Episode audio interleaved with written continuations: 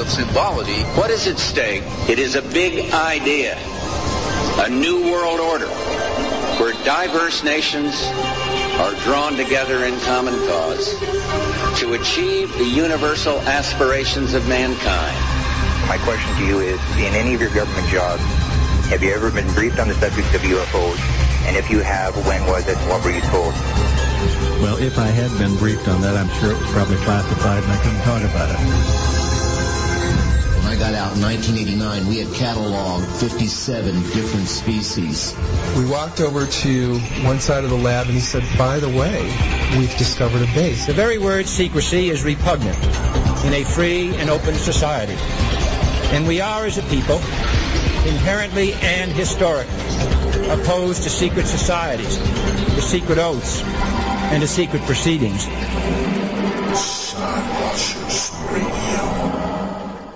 All right, greetings and salutations to all my fellow Skywatchers listening in this little globe in the corner of a galaxy, deep, deep in the void of space. Welcome to another exciting episode here on Skywatchers Radio to all our intergalactic listeners. We are live once again broadcasting from New Logic Studios down in Miami, Florida on this beautiful May 11th, 2016. Still, we're, you know, the year's ticking away. It's almost already half of the year gone. Incredible, huh, guys? With Oh, me, as usual, is the great Yeah. Crystal Storm, aka DCS. Welcome, Crystal. How you doing? Woo woo in the house. Hey There Pookie, you how are you? I'm doing good. Pookie. good. That's right. Pookie. That's what she. Hey, hey, don't be jealous. Don't be jealous. And that voice you heard is, as usual, my radio hetero life mate, the one and the only Tres Leche himself, aka the other guy, Alan Weiler. How the hell are you? And where are you this week? I am doing fine. I am in Orlando and I had a wonderful past two days and it's going to be an amazing weekend. Very nice, very nice. What are you getting into this weekend? Um, I'm getting into the cool new product that I'm not going to pimp on the show. That's, I highly doubt that. I feel like Highly the doubt it. guy has been body snatched. I'm, gonna- I'm going to go Hebrew for a second here. No, This is a little Hebrew. Highly doubt it.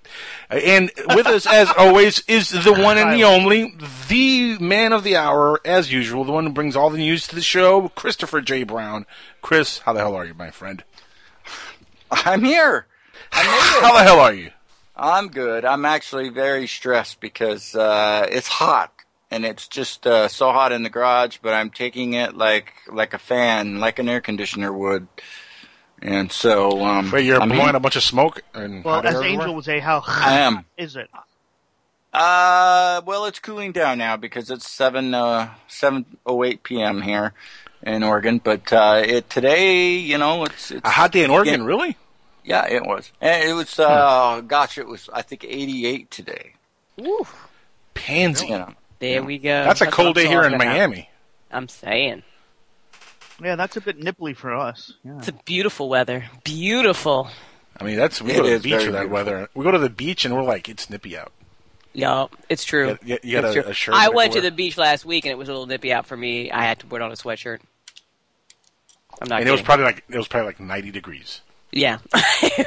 Well, you know, it hasn't That's been how we roll here in Florida. for a lot, so it's you know for the first time it's getting real hot. You know how it is those first days. Just you know, even though it's not as hot as it's gonna get, it just really you know if you're not used to it, it just uh kind of brings you down. You know, but uh, hey, you know, by if this was uh, mid uh, July, late July, I would be no problem. True. Well, Yep, surprise, tis the season, you know. Yeah. Indeed, guys. Uh, joining us tonight on the show is going to be the uh, one and only, the incredible Robert Morningstar. Oh, and that's going to be amazing. He's always good to talk to. One of my favorite guests on the show ever, Robert Morningstar. I love having this guy on the show. He's uh, always uh, fun to talk to. He always brings uh, great information. And it doesn't matter if you're talking about ufology, which he's an expert in, or it's the JFK assassination, which he's an expert in, or if you want to mix the two, JFK using uh, UFOs. He is an expert, Expert! in that for So. sure. Marilyn, uh, of all that JFK, and oh boy, that he could go on for hours. We He's should just get bases covered, Robert and He Bill. Does. We should get Robert. I was thinking and Bill that Birnes. right now. I thinking Yeah, like thing, on a yes. round table, and then we could just sit here and be quiet and absorb the awesome as they just go back and forth. That's going to have to go on for about seventeen hours. Yeah. And It'd be an Still- all-day right? and still more exciting than Batman versus Superman. Just saying. I still haven't watched it yet because I've heard that it, it, it was so bad. I was like, mm, no, not gonna do it. I did watch Civil War yesterday, by the way. I s- finally saw it. You'll laugh. Oh, You'll spoilers. cry. Haven't you'll seen it kiss yet. Ten bucks to buy. When it, It comes was- to Superman, Batman, Superman, you'll laugh, you'll cry, you'll kiss your twenty bucks goodbye. the best part of Batman vs Superman is the uh, credits when it's done. Yeah, it's. I'll uh, I'll, I'll download that one. Well, when I did get- your did your Civil War live up to the hype for you? All I got to say on that, uh, front gentleman and uh, lady, is uh, the hype is real. That's what's hype is real. That's Yeah, it's The really hype is Hey. real. I Oh wanna my, go- Marvel is winning at life. They just are. Well, they sure oh my are. god! You have no idea. Oh, this is By the way, incredible. does anybody here watch the uh, YouTube channel Screen Junkies? From where time they to time, do, yes, I hel- do. where they do the trailers. Yes. Mm, No, Well- I don't. Deadpool himself just did his own Deadpool trailer. Oh, Ryan Reynolds, really? Yeah, it's brilliantly funny. It's it, it it's good. It's just that. Wait, is it the Blu-ray um, trailer that he just uh, put on recently? yeah. No, but Yeah, he, yeah, he did saw honest trailers Uh huh. for the Deadpool movie. Oh, he did an honest trailer for it. That's hilarious. He hilarious. did he did his own honest trailer for it. Well, so they actually got Ryan Reynolds to do the honest trailer. Yeah, That's good. yeah, yeah, yeah, That yeah. is awesome. That's what I'm saying, and it's funny. I actually haven't seen Deadpool yet. I need to. You know, I'm almost ready to let my girlfriend's kids watch it, and they're just, you know, they're 12 and 14. Yeah, my boy is just going on and on. He's 14 and he wants to see it. And of course, uh, I I wouldn't care, but my wife is, "Meow," you know, she's more of the enforcer on that one there, and so uh, she doesn't want to see. Yeah, She is she'll have to go to a friend's house and and uh, sneak that one. Uh, Are you serious? only thing I what is it? 1985? You know, what do you do? What do you do? What do I do? You know, Well, it's just Pop what do I- It's Please. all right. They'll Anybody who it. look, You, man. anybody listening in who wants to give uh, Christopher here some shit about what he just said, uh, call on in 786-245-8127. all kinds He of will shit. he'll take all the grief that you give him for what he Yeah. just uh, said right now. love. I am trying Man to be cards Thank, pulled, thank you for not making me do the number. 13 my children, excuse me, in this rated X life that we live in. So please excuse me.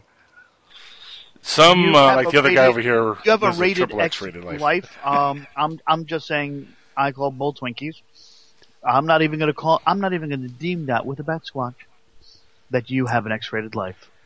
I think he, he could pull off an X-rated life. I think he could too. I'm just Yeah. saying. I'm like, and I and Never I don't judge a book by its I cover Pixar there. didn't happen. guy. Just- Pixar just- didn't happen. You know. I, I don't know that I want to see those. The, you know what? Actually, I kind of do want to see the pig. Now that I'm thinking about. Never mind. Okay, moving on. Moving the hell on. Jesus. Just And because I'm curious. completely different, you know. By the way, we're going to be joined here in a little while by uh, by uh, Nancy Birnes, I think, for her Nancy Birnes experience. That's Uh, we'll- exciting. We also have uh, at the end of the uh, half hour here, we have blast through the a holes. Have a few my blasts goodness. that they go through. My body been is a- ready. It's been clogged up in there. You guys have not been checking in the a hole and, and unclogging it with you know the mailbag and keeping up with what's going on. The messages. You guys are not, you haven't been doing it since I've been gone. Just haven't. We haven't. It's all our fault. Blame us. Go ahead, blame us. Actually, it's it's the other guy's fault because So, he's got senior. I believe that. So. I believe that. So it, I it's don't a have little access clogged. to the a hole. Oh, that's Well, that's a, no wonder it smells so bad in there. In the I a-hole feel like uh oh uh oh somebody's gonna be in trouble. Uh, uh, but we're gonna have a couple blasts that uh well, the other guy might have to answer a couple questions here. It looks pretty interesting. Uh, I, I, I I will happily look forward to answering a few questions. Uh, All that's right, good man. thank you. I love. Let's give out that email address. It's it's a hole at skywatchersradio.com. Is that right? That is correct. A-hole at skywatchersradio.com. There you go. Now- Send all my fan mail and all the other guys' hate mail to that one. There you go. That's now, be, before we continue with uh, the Nancy Birnes experience in a little while here, uh, Chris, what do you have for us on the uh, news deck here? Oh well, I have a couple things here. I, I you know, it was kind of seemed like on where I, where I was searching anyway that I wasn't able to come up with some things, but but uh, I was able to come up with the Indonesian metallic UFO caught on video. And uh, I'm still trying to sit here and um, really kind of see it. I only put it in the chat here for everybody. And uh, I'm still, like I say, trying to see it. It doesn't last real long. It's re- very faint, and so uh, this is um, this is what it is. I got it in the chat there for you, and um, Okay. it says an Indonesian witness in North Jakarta. Is that Jakarta. Jakarta. Yeah, Jakarta. Okay. And I'm That's not going to do the a accent to go with it. I'm not doing the accent to go with Please it. I'm just don't. saying- Please, Please, please don't. You have to wait at least 15 'Cause I minutes want before to. you're offensive. I want to. Yeah, okay, okay, 15 minutes. Uh, Look what happened on South Park with the whole Muhammad thing. We don't need that here. Well, it says he says he's watching and videotaping a metallic object under 500 meters with a apparent di- diameter of five meters. So, according to the testimony, uh, five meters, uh, one meter is is three feet. So, uh, you know, three times five is probably what tw- 12 feet or something. It's a lot of meters. It's a lot of meters. Don't make me count and calculate. No, no. Okay.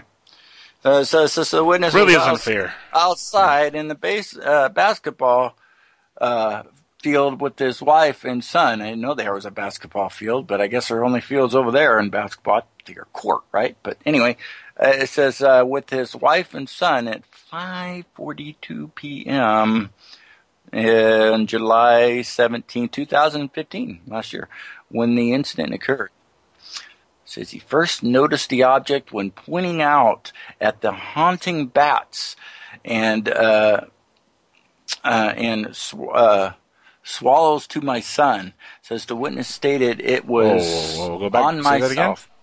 Swallows, swallows, birds, birds, or swallows. Oh, because it says swallows to my son. I don't know what that meant there for a second. Yeah, I didn't know that either, and so I. I just to got a little weird there. I don't know what Yeah, it, I don't know where you were going with that. was thinking there, same with me. It got me. I just I figured it out real quick, so I That was went my past dirty mind. I'm sorry. Gutter ball. He said all that, and all you heard was swallow. That's all I'm saying. gutter ball. Followed by to my son, which just made it all kind Yeah, of weird. uh, that made all kinds of weird. I know. Yep. Uh, That's a weird looking video. I don't know. I think I think our two video experts are going to bad squatch it though. I'm calling it. Yeah, it, Yeah. it wasn't Uh. really clear. It was far and faint, and All right. Uh, other guy, what do you want to do here? Do you want to go first, or I'm, I'm going to go first? I'm going to call. All right, I'll let you go first this. while I continue watching it. Yeah, I mean, it just looks like an airplane flying in the sky. I mean, I don't see any. At least the video I'm looking at doesn't look like anything out of the ordinary. It's just flying normally. I mean, have these folks in uh, Jakku or wherever the hell this is have have they Sorry. whatever have they ever seen an airplane? These people like J- J- Jakku, yeah, exactly. I don't think whatever. so It's not- because it's he It's called not it Jakku. It's not basketball. Jakku. The Empire has Look. nothing to do with this. Look, not- I know they found a ray on this planet, but have they seen an airplane before on this planet? It's, Oh my god! Called it So basketball field. Okay, anybody who calls it basketball field is completely. Uh, So this I person has never seen an What country? airplane. I, I am what's looking going on at here. pictures of North. Okay, hang on, hang on, hang on. I'm, I'm, I just looked at it. My whole thing is, is that how quickly it shoots off at the end of the video. That's that got my attention. Um, as you look at about 38 seconds and on, compared to how stable it was, um, I can't call this bat squatch. Uh oh. Watch the video. Watching it again. I'm watching it. Look, Looks like an look- airplane. start it, start it off at about 35 seconds in. Well, it also, but yeah, but the video camera actually moves itself. Like, Yeah, but no, no, no. The I don't know if that's an not moving to the illusion or I don't know. It, it's not moving to the point where it's going beyond where it's shooting, where he's running towards the trees. No, no, I can't. No, uh, uh Uh oh. Do you see? Do you see where I'm going with that? Other guy says. I see where you're nine. going with that. It just quickly shoots off at about the 39 But at the second same mark. time, it almost looks like the camera itself is what gi- is giving you that illusion. no, he's If the trying to camera, look, if the camera, you know, but see, if the camera was steady and then it just takes off, even if we lose it off frame, but if we see it take off, then we know for a fact it moved that fast. But Yeah, when but the camera's moving around, sideways, we can't tell. He's just turning towards where it's going. Hang on. I'm And sadly, it turning right into a tree, so we can't see anything else. No, but I'm saying, yeah. you see where I'm going with that, Crystal? I do. It's kind of 50-50 for me because I see what Yeah. you both are saying on that one. It I'm does saying kind I of can't call it Bat Squatch yet, but it you know. does kind of look like it was shooting off, but it would have been good if this guy had a, got us a little bit more video on that because he stopped. Well, someone. right when it yeah, apparently what a jerk. I- i- If someone What a jerk, for Swahili, real. go ahead, reach out to the Oh my guy. God. What? Did he say they're speaking Swahili? Yeah, he did. This is what- see, what this is speaking- why not only aliens won't talk to us, but the rest of the world hates us. This is why. Yeah, no kidding. Okay. what do they speak in? eh, What do they speak in Jacarata, as you would pronounce it? Jakku, man, it's Jakku. I thought it was Jack which is a great Oh strain, my by the way. God. No, that's no, that's a, a gym guy, Jack gym instructor guy.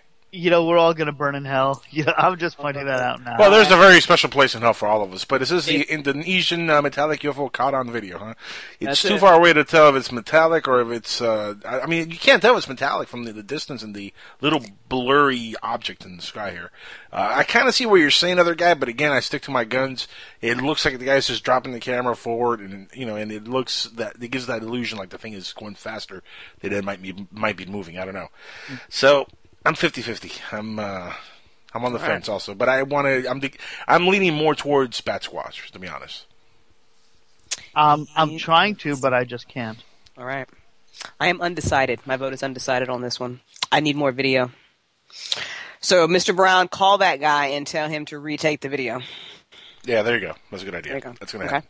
Yep. All right. There That's yep, yep, yep. Well, that's what So- I plan on doing ASAP. So uh, I you know. figured that. I knew you were all over it. I knew you were. And now here's the other one I sent, and this one uh, is in. I just got the video of it, and I believe it's somewhere in like uh, looks like a Holland or Finland or something. And Poland. this is Poland. Poland, Poland. excuse me. Poland. I knew that. I was just testing you guys to see how swift My, you guys my problem is, is the sound effects and music this guy put in with it. Yeah, it really Oh, has the have to keep my beautiful piano effect there. We know. And uh, this is uh, one here, and to me, looks like a balloon. Uh, but you guys take a look at what you Well, see. I I'm wanna gonna know why enjoy the the- piano music. I want to know why the fan stopped spinning, I don't know. or it's You guys hear spinning. the piano music there? Can you hear it? Yeah, I can hear it so that. beautiful. Very I love creepy the music. sound of it. Oh, I love piano music. So pretty. I like the piano. It makes me scared at night. I call balloon. Scrapey piano. I call balloon because it goes in between the two uh, propellers. Yeah, it kind of Yeah. does look like a balloon. Yeah. Yeah. Bat Squatch. That's what I thought. So But that's what I here- thought. here's and, my uh, hash- Hashtag. Bad Squatch Kids. Here- here's- Hashtag. Wait, wait, wait, wait. Here's my only thing about it not Uh-oh. being a balloon is that it's not raising in altitude at all. yeah. It's going into Well, straight maybe it's vertical. maybe it's very Yeah. windy, like towards that direction. And it's just going in windy. But with but the wind. the blades will be spinning if there was wind. Damn you with your logic and facts. This is true. I am so Oh. sorry. I have logic for that. Why have you? Why do you have to bring logic and facts tonight of all nights? I know. I'm Crazy. so sorry. See, even So maybe the if baby in the it's background Not there. a balloon. Sorry, did that sound convincing What when I said it? that? That was Yeah, Um, it did. That was good. I, That was very good. I- That, that was that was some of your best. In fact, one of the wind uh, turbines is going the opposite direction from where the object is going. So, That's So, who knows what? interesting. so yeah, I'm not going to Well, call that's that. that's what I have there. I tried my best there, people, but uh, they just I couldn't find a lot myself. It's all right. But uh, we did post some things on the Skywatchers page twos. Twos and threes. Yes, it's like three Yes. articles. Threes and fours, and I In posted fact, a thing. One that I really wanted to get to is uh, this thing with Hillary, with Hillary Clinton uh, giving UFO buffs hope that she will open the X Files. You guys uh, saw Ah, this she's report? full of shit. Huh? You saw this? she's full of shit. She was on. Uh, she was on Jimmy Kimmel, and when he asked uh, Hillary Clinton on, on the uh, talk show, he asked her, uh, "You know, there's a, a new name, uh, Ms. Clinton." Uh, said in March, she said it's unexplained aerial phenomenon. She said UAP. That's the latest uh, nomenclature. Nomenclature. Nomenclature. Yeah, whatever. Uh, so basically, she's trying to sound all like, uh, you know, yeah, she's definitely Yeah, going to get into the bottom. she's trying to get down with the, with, you know, with us. You know, it's funny because I was watching something on Hillary and uh, something that uh, Trump said, which made me laugh. A lot of things he says uh, makes me laugh, but for all the wrong reasons. Uh, no, but he said something that which which was actually pretty appropriate and funny. He said he said about how she's uh, historically now uh, switched and flip flopped her views to kind of fit whatever uh, you know studio audience she's trying to appease to to earn their votes, and that's what this whole thing with the UFO thing just reeks of. Oh yeah. Well, I mean that's what politicians do. That's I mean every yeah, year. that's That's it. That's a typical thing. If you It's want funny, to know though, what a politician believes, find out where the winds But blow he- in the year of elections. Here's the funny part, though. Okay, go. out Right. of all the things to pick into to kind of like piggyback on as a subject to try to get a you know crowd Mhm. acceptance or to get votes from Mhm. why ufology why ufos why this topic That is an interesting question. right That is an interesting question. That I mean, almost makes I believe this. all the things out there because the younger generation really doesn't vote anymore. The younger generation is kind of something that's falling out, and so she knows that it's lost all- a lot of the younger generation. UFOs is a big thing, and so for her thing is is to target that younger generation and to target those those those young voters to come out and vote. And, and I think that's kind of a weak one, just- though.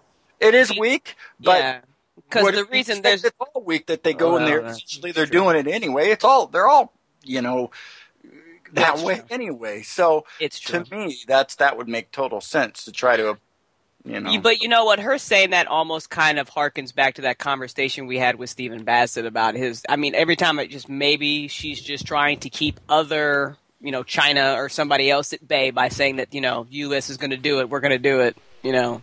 So they don't, or I don't know. We'll see. Here's somebody's opinion that i want on this subject uh, miss nancy birnes who is here Oh yeah. for the nancy birnes experience Nancy, what do you think about this this very subject we're talking about here with Well- Hillary Clinton? And uh, she's coming forward uh, saying uh, all these things about Right, UFOs and right. putting this in the forefront. Why this of all things? That was my story for tonight. How ironic. No kidding, was really. what I was going to bring, and I have, you know, I- you, uh, you're kidding me because we had not collaborated on on stories at all at tonight. all. Not at all. You see that? But I over Great minds think alike. I think so. I think so. Uh, we're on the same wavelength, same wavelength. But here's the thing. I but my story has no. What did you call it? Nanoclature. Yeah, I, I kind of butchered that one. Nano num, nomenclature. Uh, nanu nanu. Nano. Yeah, it's a nano you nano. Put your words like I do, Angel. It's fantastic. I'm Cuban. it's a nomenclature, right? That's it's Nomenclature. nomenclature. Nomenclature. Whatever. Yeah, but um, but I did over prepare because I have got also. I don't. I'm sure you guys are planning on asking Robert Morningstar about this, but if not, I bring this up right before we start about you know JFK and uh, Cruz's father. What? Ah, yeah, that's a good question to ask him. Yeah, you know, when I, do you remember uh, right before uh, Cruz dropped out of the race, Donald Trump uh, repeated a story I think that was in the National Enquirer. Uh-huh. Now, Robert Morningstar has already, in fact, done a whole piece on this, but uh, it says in the Enquirer that Senior Cruz, Senior Cruz, I think his name is Rafael. Rafael Cruz. I think so. Yeah, Sounds well, very American. Yeah. He was seen with Oswald. Oh. Mhm. So our friend Bob Morningstar uh, has already written a piece on it, and I'm just, it's a long, lengthy, so you're going to have a good time with that.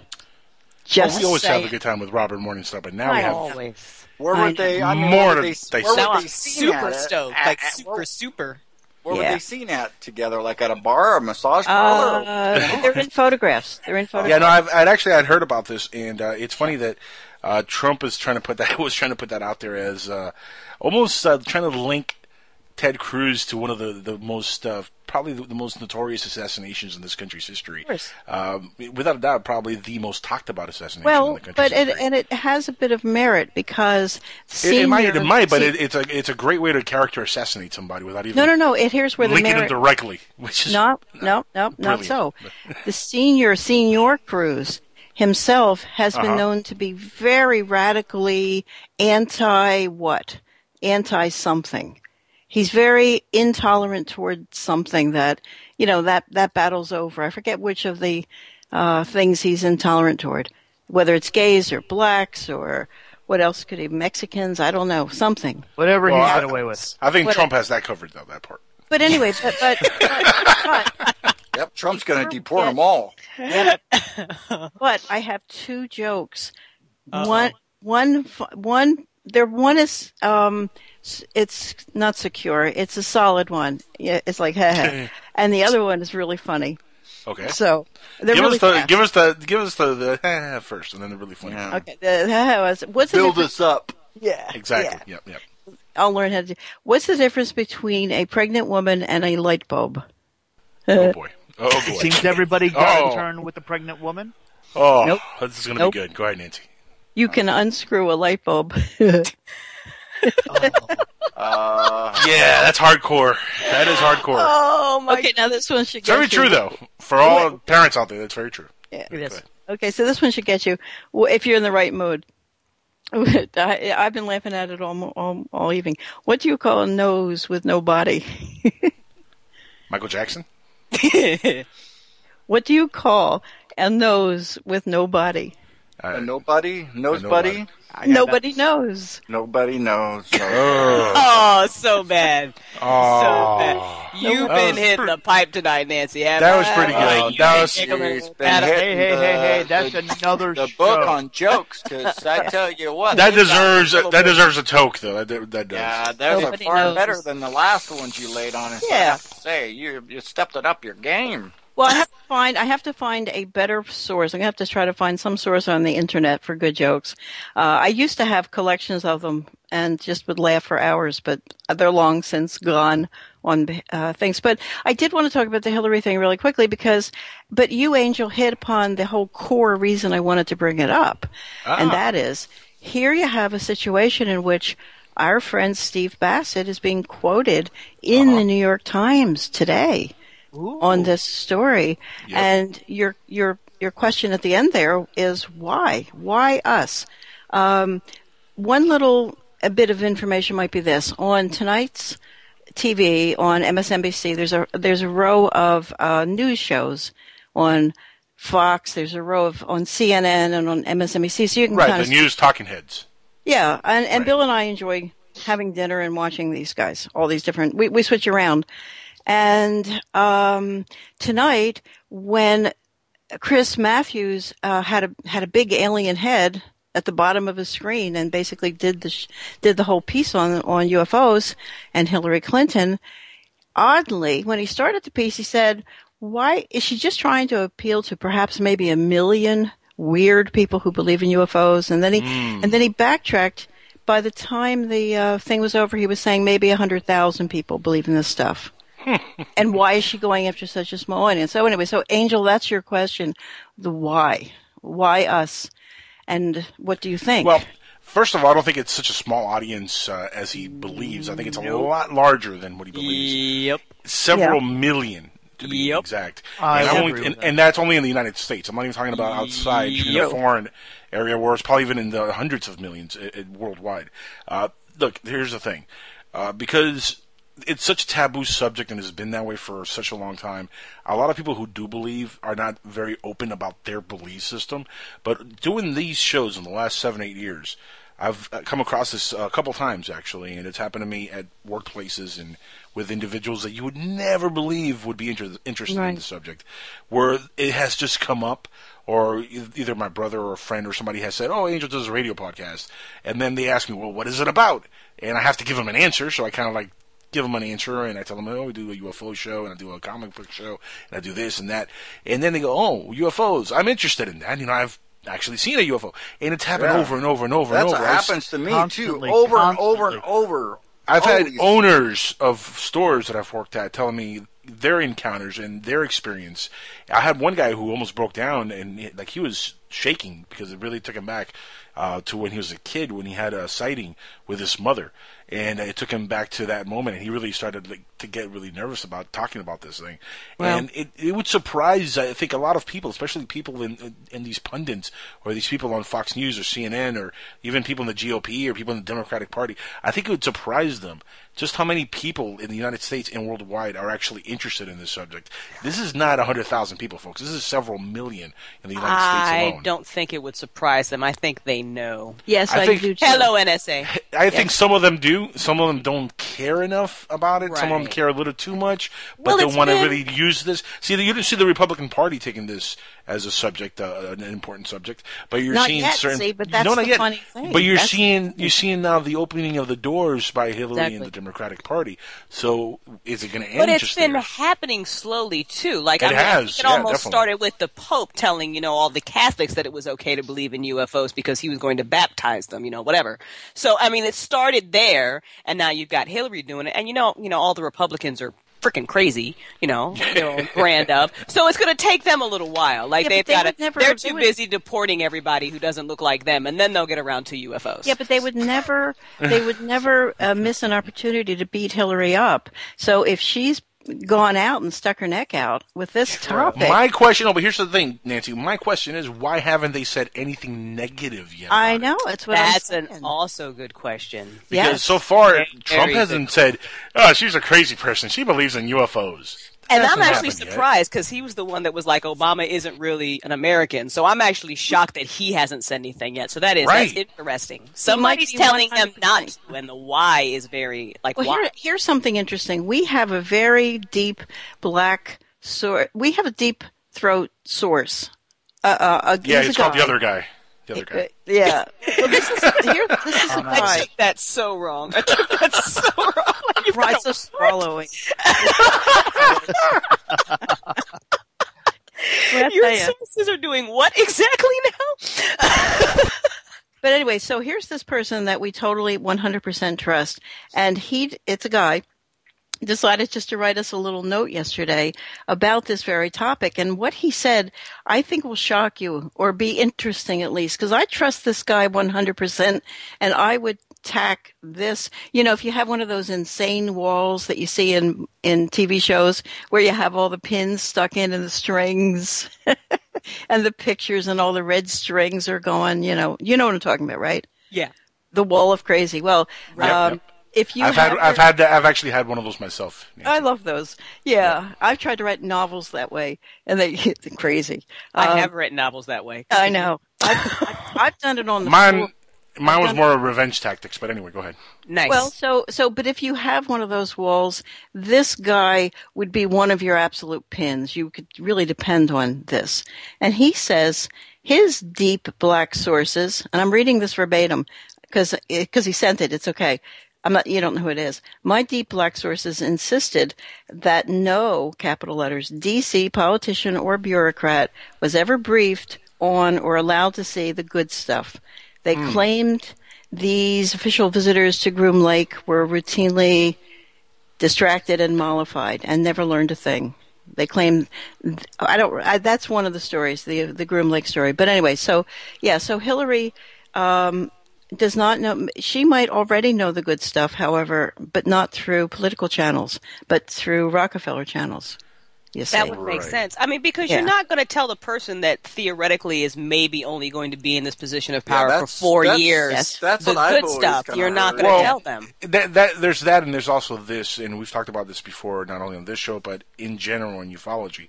Uh, you know, we don't believe, and I certainly don't believe, that the government and the government officials know everything there is to know because this is such a compartmentalized situation. right, right. and it's transitory. It's, yeah, it's very, very uh, few people within the governmental powers, even Congress people, that might know what really is going on.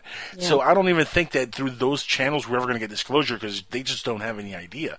Now it's interesting that she might be getting some leaked information from the Rockefellers or the Rothschilds or the Bilderbergers or whatever these other side families that are the ones that we've been saying for many years control the planet. So who else would be better to have this information than those people? They're the ones that probably are sitting on the real good Well, stuff. speaking of that, that, we talk about. of that, do you remember every year uh, around presidential time, at least on the internet, I've noticed they've always said that that the potential uh, new White House resident, whoever uh, the parties elect, you know, whoever the candidates are, they always end up going to that kind of meeting of, I want to say, uh, yeah, yeah, well, you know, one of the um, Yeah, the, Is one it of the Skull and meetings- Bones or? No, more like more like a, a The big. Bohemian Grove. We No, talking more about like a that? Uh, commerce. well, they, yeah, uh, but a lot of them go to Bohemian Grove before they even become presidents. Or well, not That's true. veterans of foreign wars, but there's like a foreign uh, relations committee type big thing. C- the CFR, Council for Foreign Relations. That, thank you. That, yeah. Okay. Yeah. And so they go and they go to it, and they, you know, like Obama was a guest.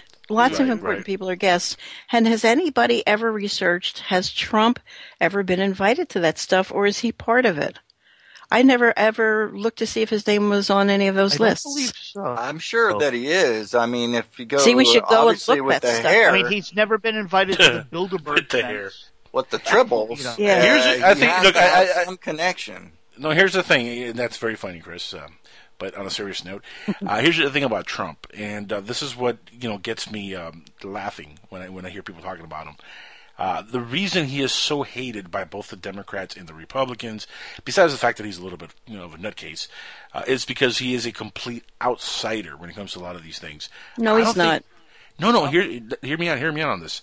I don't think he has family ties to a lot of these organizations like He some does. of. He No, does. Hear, hear me His- out. Hold on. Hold. Yeah, yeah, Let me he finish. does. Let me. Oh, no, but let me finish. Let me finish. The thing is, he has so much money and so much power. Not it's as not much. that. It, hold on, but let, let me finish, Nancy. Never get my Nancy, point she across. can't. I It's have to impossible. It's no, impossible. I stop. I you know, he he has, he has a lot of money. He has more money than we do. Fair enough. Okay then. so he has all this money working behind the scenes. If he wanted whatever information he wanted to get, I am pretty sure he could get it. I don't think that would be something that it would be out of his reach. I think when you got that kind of money, you could. I don't think he has ever had power, and I think No, he's never had that kind of power because he's never been a politician. This is his first time really in politics. but power he's is done different. business stuff, but he has, you know, whether he has eight billion or ten billion, it's irrelevant. He has a few billion. That's a lot of money. That could buy you information. That could buy you resources. sometimes That it could can only you buy things. you access, and sometimes the banks own you. Remember, Right. Donald True Trump that. was That's too, true. He was too big Yeah, to gotta give you fail many a time. Time, they they propped him back up again because, uh, you know, he would drive stuff into the ground, and he Now, would what family connection does he have to any of these uh, families? Well, interestingly enough, um, again, my because I've facts- never heard of him being connected to any these his families. new son in, his new son-in-law, the fellow who married Ivanka. Right. Okay, that fella's father. Now let me kind of go back. This was on the news last night. If you you, you can follow the trail, the, Hold on, Nancy. This is- father this- yeah, but this is new- Oh no, But but, this is not. is- this is not going to be Wait. like the the dark helmet who- from who is he? Spaceballs. Hold on, It's hold on. like- Who is he? He's your He's- uncle's father's former roommate type of deal. Like that's no, not no, really no. The, the the the the once you get into that boy, that son, the, the new son-in-law, and the father, you will find kind of the beginnings of a web of a lot of really s- scraggly kind of weird stuff. Lawsuit. You'll you'll see. It's an it's a knot that will You let know, the it, it, it's really funny that reporters you know, unknot. You know he he's an Orthodox Jewish guy Yes. Mhm. that she married. Mhm. What kind of scraggly stuff are we talking That's about? why you need to look into it. I didn't prepare that for tonight, but I will look at. I will. Well, you know.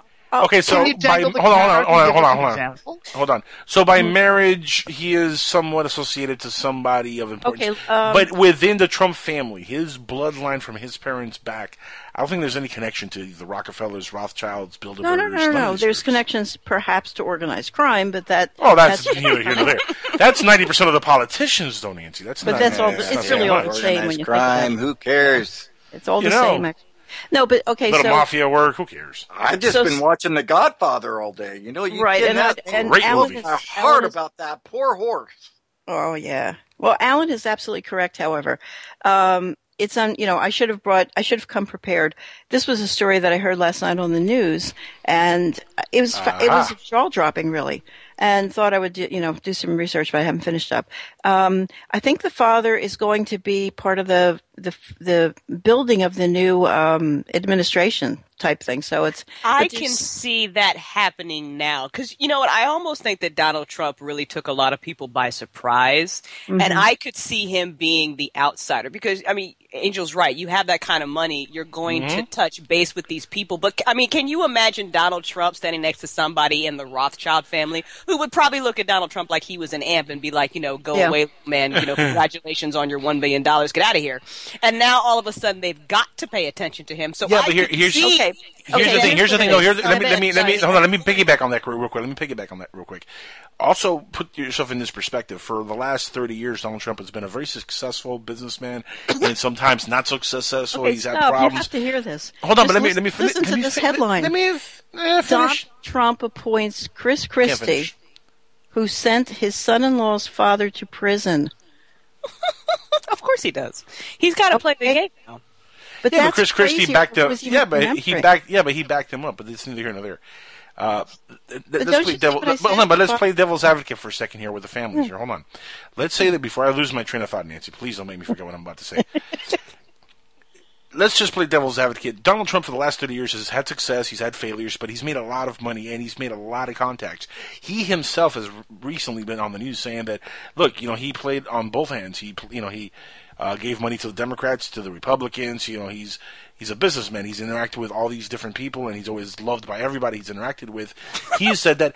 No, he has actually said that, and a lot of people that interacted with him in a business sense at the time did love him. I mean, that's true. Look, Hillary and Bill Clinton loved taking his money. There's pictures of them, ja- you know, not jolly and as laughing. being in business with him. Hold, but Just- hold on. Let me just let me just finish here, Nancy.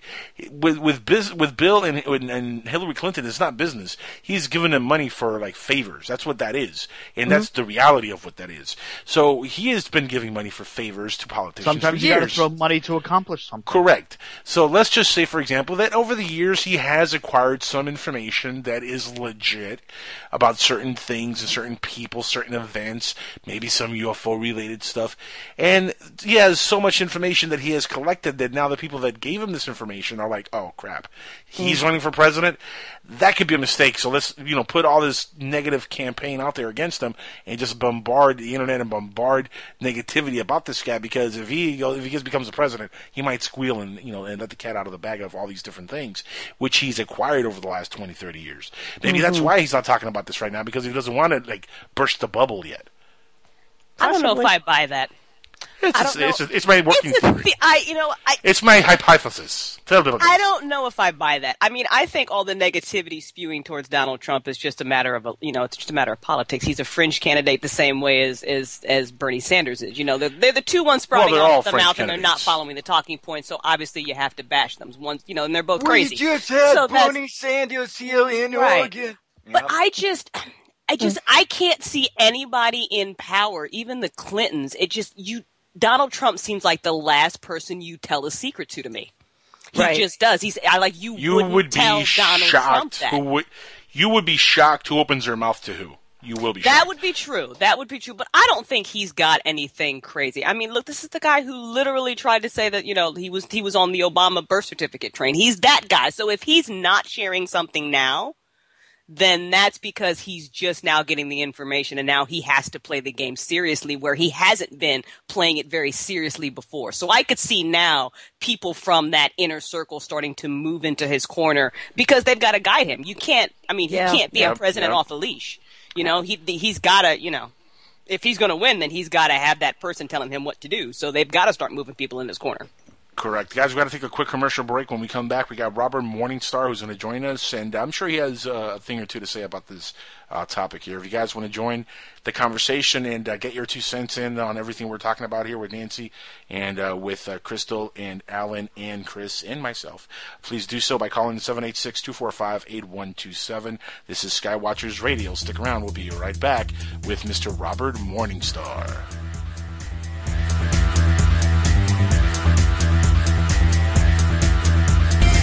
Put a team of professional consultants behind your home or business computer with Key Information Solutions, providing solutions to your internet and computing needs while keeping you on the cutting edge of technology. Preventative maintenance and networking support, hardware and custom built computers. Let Key Information Solutions be your personal tech staff for your home or office with affordable hourly, monthly, or annual rates to fit anyone's budget. Call Key Information Solutions now. 954-973-3374. That's 954-973-3374. Or visit keyinformation.com. Imagine no longer being tied down to your computer, but having the freedom to take live talk radio with you anywhere you go. TalkStream Live introduces our first ever iPhone application. The talk shows you follow now follow you. And your iPhone is now the fastest and easiest way to stay connected to the best talk radio on the internet. Listen to live talk shows 24 hours a day, 7 days a week. Mobile talk radio from TalkStream Live. Now available in the iTunes App Store.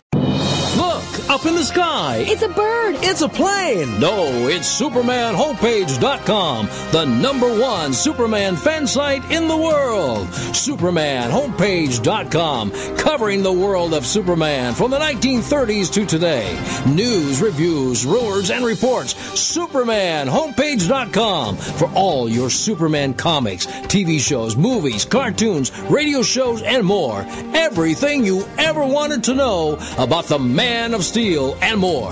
SupermanHomepage.com.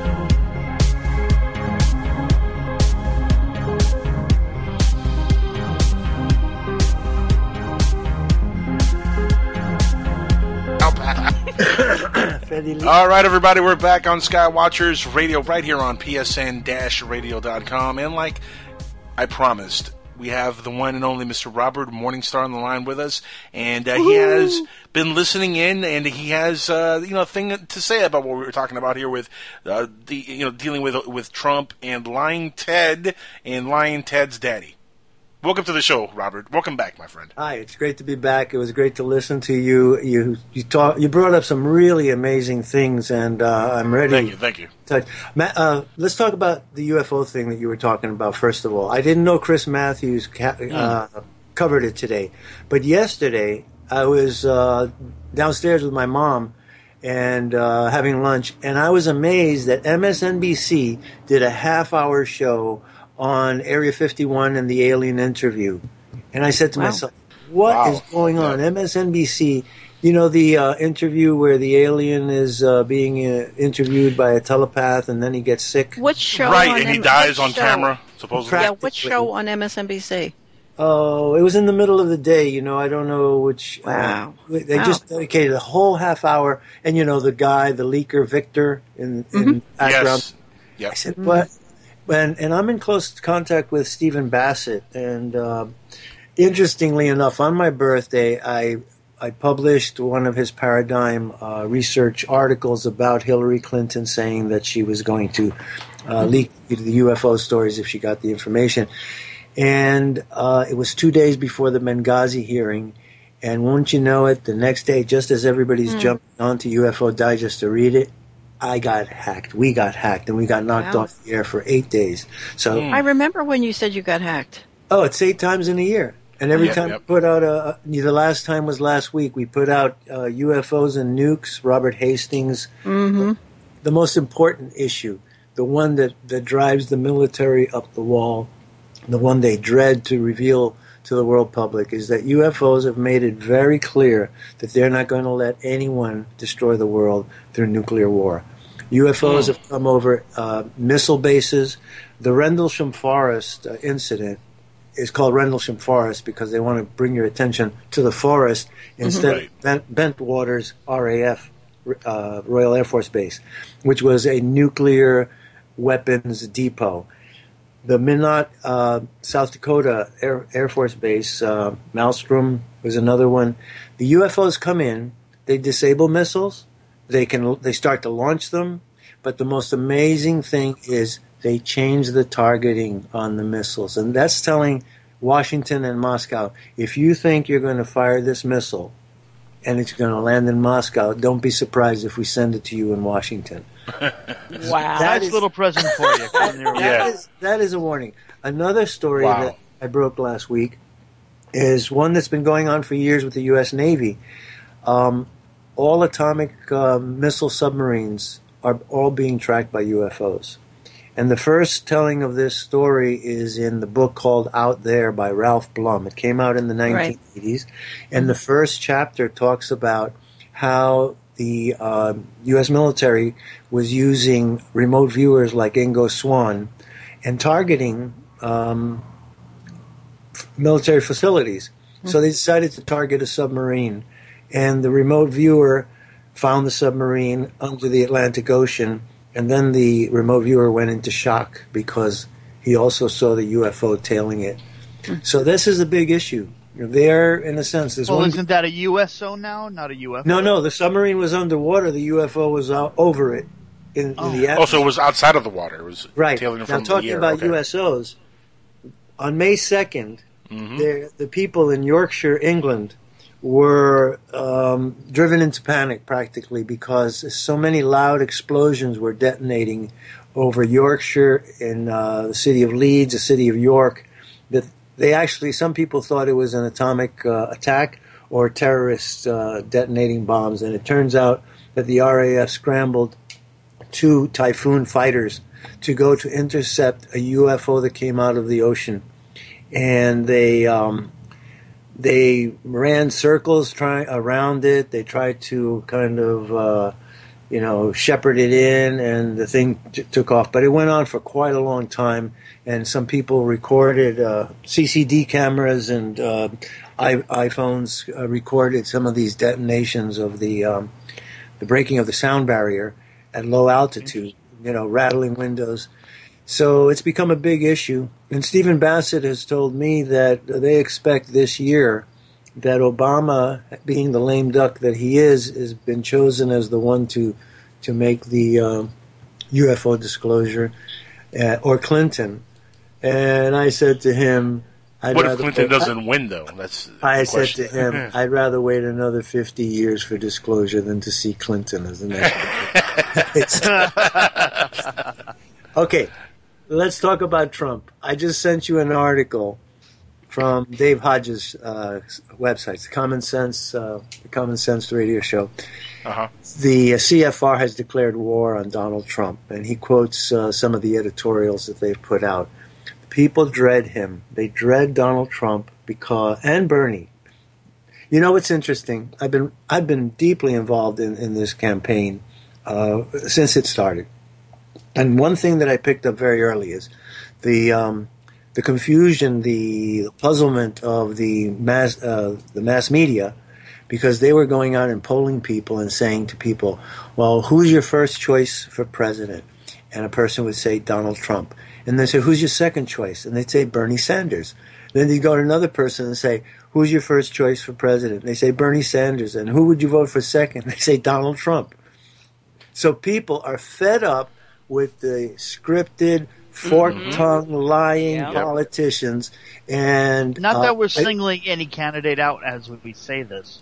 well, let me just say this. Ted Cruz, Hillary I've, been, I've been eavesdropping. I, I, it's just uncanny. You know, a, a few minutes before ten thirty, I just said, "Let me see what they're chatting about." Mm-hmm. And I think it was Nancy who mm-hmm. said, "Ask Robert about Ted Cruz's father."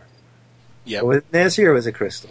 It was It was Nancy. Nancy. It was, Nancy. I thought it was Nancy. So we're cl- we're clones actually, so we kind of share we share a common core. yeah, she, she tells she tells anti-feminist jokes. You know. I love it. I love it.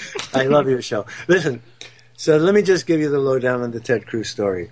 I have a vast network of uh, associates, of friends, of supporters, of colleagues who, who really believe in what I do and, and support what I do. I have a very good friend named David Collins, and he sent me the Marshall Report. Diane Marshall has a blog, and on her that blog was the first time that I saw Ted Cruz's father, Ted Cruz Sr., handing out pamphlets with Lee Harvey Oswald in uh, New Orleans in um, 1963, August of 63. A very famous incident. I've been looking at the pictures for years. She published um, pictures of, of the old Cruz and, and the man in, in the uh, Oswald photographs. And as I've told you before, one of the greatest things I have ever learned from the Chinese masters was Chinese physiognomy and face reading diagnosis. And there are 80, 77, 80 points on the face and relationships between the ear and the brow, the chin, the jaw, and the nose uh, that will identify a person. And the moment that I saw those two pictures, I said to myself, this is the same man.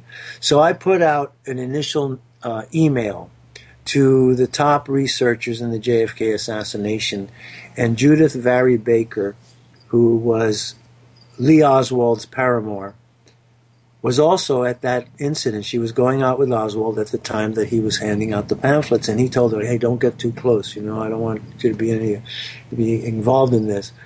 And she and I got into contact, and she confirms that it is Ted Cruz Sr. Little background on Ted Cruz Sr. Claims to have fought against the Batista regime and to have been beaten up by the Batista police. He then fought on the side of Castro during the Castro uh, revolution. Right. Then he then claims to have left in 1957-58, come to the United States and gone to Texas. And in Texas, he wound up going to the University of Texas at Austin and getting a degree in mathematics. He then became uh, employed in the oil industry. Ted Cruz says, these are Ted Cruz's words. My father was a Molotov, a Molotov uh, cocktail throwing, factory burning guerrilla. Okay. Now that means to me that he was Molotov cocktail throwing for Castro, but more likely Molotov, Molotov cocktail throwing and factory burning operative Operation Mongoose. Mm-hmm. But I believe, personally, his story is very fishy. He says that he left uh, Cuba before Castro uh, declared himself communist, that he then went back to Cuba, and that he went around speaking and apologizing to all the people that he had uh, convinced to follow Castro. And I said, that is total hokum, because if Ted Cruz Sr. had gone back after Castro took power and started speaking and saying, I'm sorry that I asked you to uh, uh, follow Castro, apologizing, he would never have left Cuba alive. Correct. So I believe that he was a double agent, but that ultimately, the good life in America, the uh, the riches that were Mhm. conferred upon him by the Bush oil cabal, uh, convinced him that he he saw the light, and I believe that he was involved in Operation Mongoose, and he was involved in the anti-Castro uh, Cuban movement, which Oswald infiltrated. Oswald was sent to New Orleans and to Dallas to infiltrate both pro-Castro uh, factions and anti-Castro factions, and to report back to the Office of Naval Intelligence. But was he involved with the JFK assassination in any Mm. way directly? No, he tried to save President Kennedy. He found out about the uh, about the plot, and he tr- he got word back. He actually, it's believed that he's the one who sent the telegram to the FBI on November Okay. first, and uh, warning them that there was a plot to kill President Kennedy in Dallas. Lee Oswald was a hero. I'm telling you frankly, Lee Oswald was a hero. He died for his country. He did everything in his power to try, save President Kennedy. You should interview Judith Vary Baker. She, she, he told her he knew this Uh. I'm confusing us. her with the mistress of JFK. No, no, no. Judith Vary Baker was, let's call it what it was. She was the girlfriend, the lover of Lee Oswald. Judith Exner is the person. Exner. She was the, Ex- sorry. the gangster, the gangster uh, gun mall of Sam Giancana. Okay, confusion. So, yeah, a lot of, it's very confusing. It's a lot of names, and you have to keep a score. you have to keep a scorecard to keep No- no track of all the players. But, well, um, Bob, do you do you have feelings on the whole? What kind of politics are going on behind the scenes when you say that the Council of Foreign Relations uh, they're not psyched about Trump? What can you elaborate on that further? the Council on Foreign Relations is the fir- was the first Rockefeller front for globalization, and Donald Trump is anti-globalism. He is a nationalist. He and he's seen uh, from behind the scenes. He's played he played the game to become a multimillionaire. But listen, Donald Trump and I are New Yorkers. We've lived parallel lives. He grew up in Queens. I grew up in New York. We have the same quote unquote New York values. We care about this country first and foremost. You know, you, uh, NATO be damned, Europe be damned. The U.S. comes first with us. And I think when I see Donald Trump, and I wrote this to him after one of the debates, when he was under immense attacks from all sides, I saw a spirit in him that drove me to write to him. And I said, Dear Donald, you did great in the debate last night. I have to tell you that I saw George Washington standing in your shoes last night. And I feel that that's, the spirit. That's the spirit that he has. And now the funniest thing is, I go to my Facebook page, and you know the famous portrait of George Washington. You know the oil painting. That's, Oh yeah, Right. yeah. Well, they put up, they put up a, uh, a, uh, a an image of him wearing the Trump hat that says "Make America Great Again."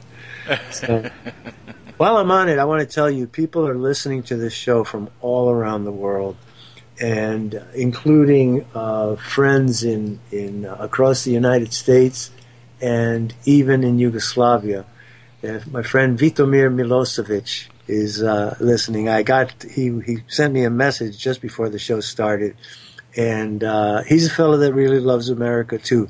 You can't believe how many people around the world are involved in our presidential uh, campaign or presidential election.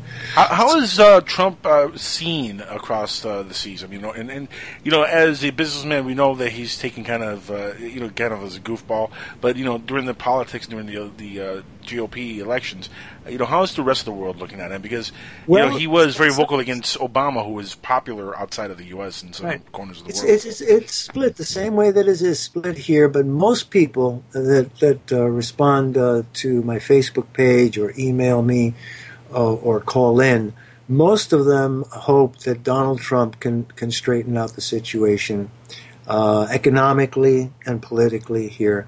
Um, Mexicans. Mexican so much. Me- no, no, no, no. Mexican Americans. Mexican Americans Not so much, who have worked hard, who have earned their position, uh, become citizens. They don't like the the, the denigration of a Mexican uh, identity or of Mexican American, but they understand that Donald Trump is not lying. Criminals, drug dealers uh, are are coming through a porous border. You He's know? not anti-Mexican. He's, not anti-Mexican. criminals. He is not anti-Mexican. He's not anti-black. Uh, I put a, a really amazing video of just Look, Donald Trump loves Hispanics. He said so in a, in a picture he sent out on Cinco Listen, de Mayo. I- With the, absolutely. right, the Cinco de Mayo Bowl. He No, no, loves no. Hispanics. No, he does. A He hires them. He hires the best. You guys should come to New best York. ones. You know, I I worked in the Trump building as a Tai Chi teacher in one of the uh, you know the the health clubs there, and the uh, the manager was Puerto Rican. My condolences. Many of the many of the of the workers, many of the mon, uh, concierge managers, uh, teachers. This is all hokum that you're getting on, on on the media because the media dreads the man that speaks the truth. It's maybe not. But you just said it was truth hokum. the But you just said it was hokum. no, the media is hokum. The media is hokum in all the way they're portraying Trump. But oh. they dread a person that will look you in the eye and tells you what he thinks. And when I said truth, the truth is he believes it. He may be wrong about a fact, but he may believe it. But he's telling you what he believes. And the same about Yeah, yeah, yeah. But you shouldn't be so casual about a fellow who's wrong about a fact because our whole world depends on facts. At the end of the day, not on, uh, you know, yeah. No, the whole world all runs on perception, not That's right. It runs on mind control operates. Yeah. So Whatever Uh, the CF tells us to do, that's what we do. Well, uh, do you think the rumor is true that the uh, powers that be are afraid to tell, give Trump the briefing because they just don't trust him mentally? I could believe that. I don't know if I believe it, but I could mentally, believe I, it. mentally, I I've read Donald that. Trump. More than than Hillary Clinton. But why than, do you say that, Robert? Why do you say that? What has Hillary done that makes you feel that she's just not the one for the job? Because the I list or saw her. list? I I saw want her. to end I'll tell you. Like, I You see the I way she does her hair? and puts Yeah, her hold on, hold on, hold on. Let Clintons Robert speak. Let Robert speak. Go ahead, Robert. I Robert. voted for the Clintons twice. Twice burned, twice wary. They murdered 80 people at Waco. They killed innocent people at Ruby Ridge. They are murderers in my book. They are c- uh, career criminals. And no matter what the facade and what the mind control apparatus, uh, how uh, they gift wrap them, So They- if, if so, if an don't deserve- operation goes out of control, you blame the president who's at the helm, right? She was she was in direct contact with Janet Reno. They were running the show in Waco. They murdered all those people, and that's why I feel so strongly about it. Well, okay. So I will look I into that and word, see I where. Well, look, word look, that look. Hillary Clinton says. Let's let's Look let's at put that Benghazi. let's put that to let's put that to the side for a second, and let's put Benghazi for a second. Let's talk uh, about. Benghazi. Whi- Which those two things alone, honestly, uh, completely excludes her for, for the office of president in my book, also. But let's look at something that that she has uh, said in the past uh, that is contradicting what she says now, currently. And you can look this up on YouTube, on Google. Back when Bill Clinton was president, Bill Clinton was very famous for signing the NAFTA agreement. You guys remember that? That's right. right?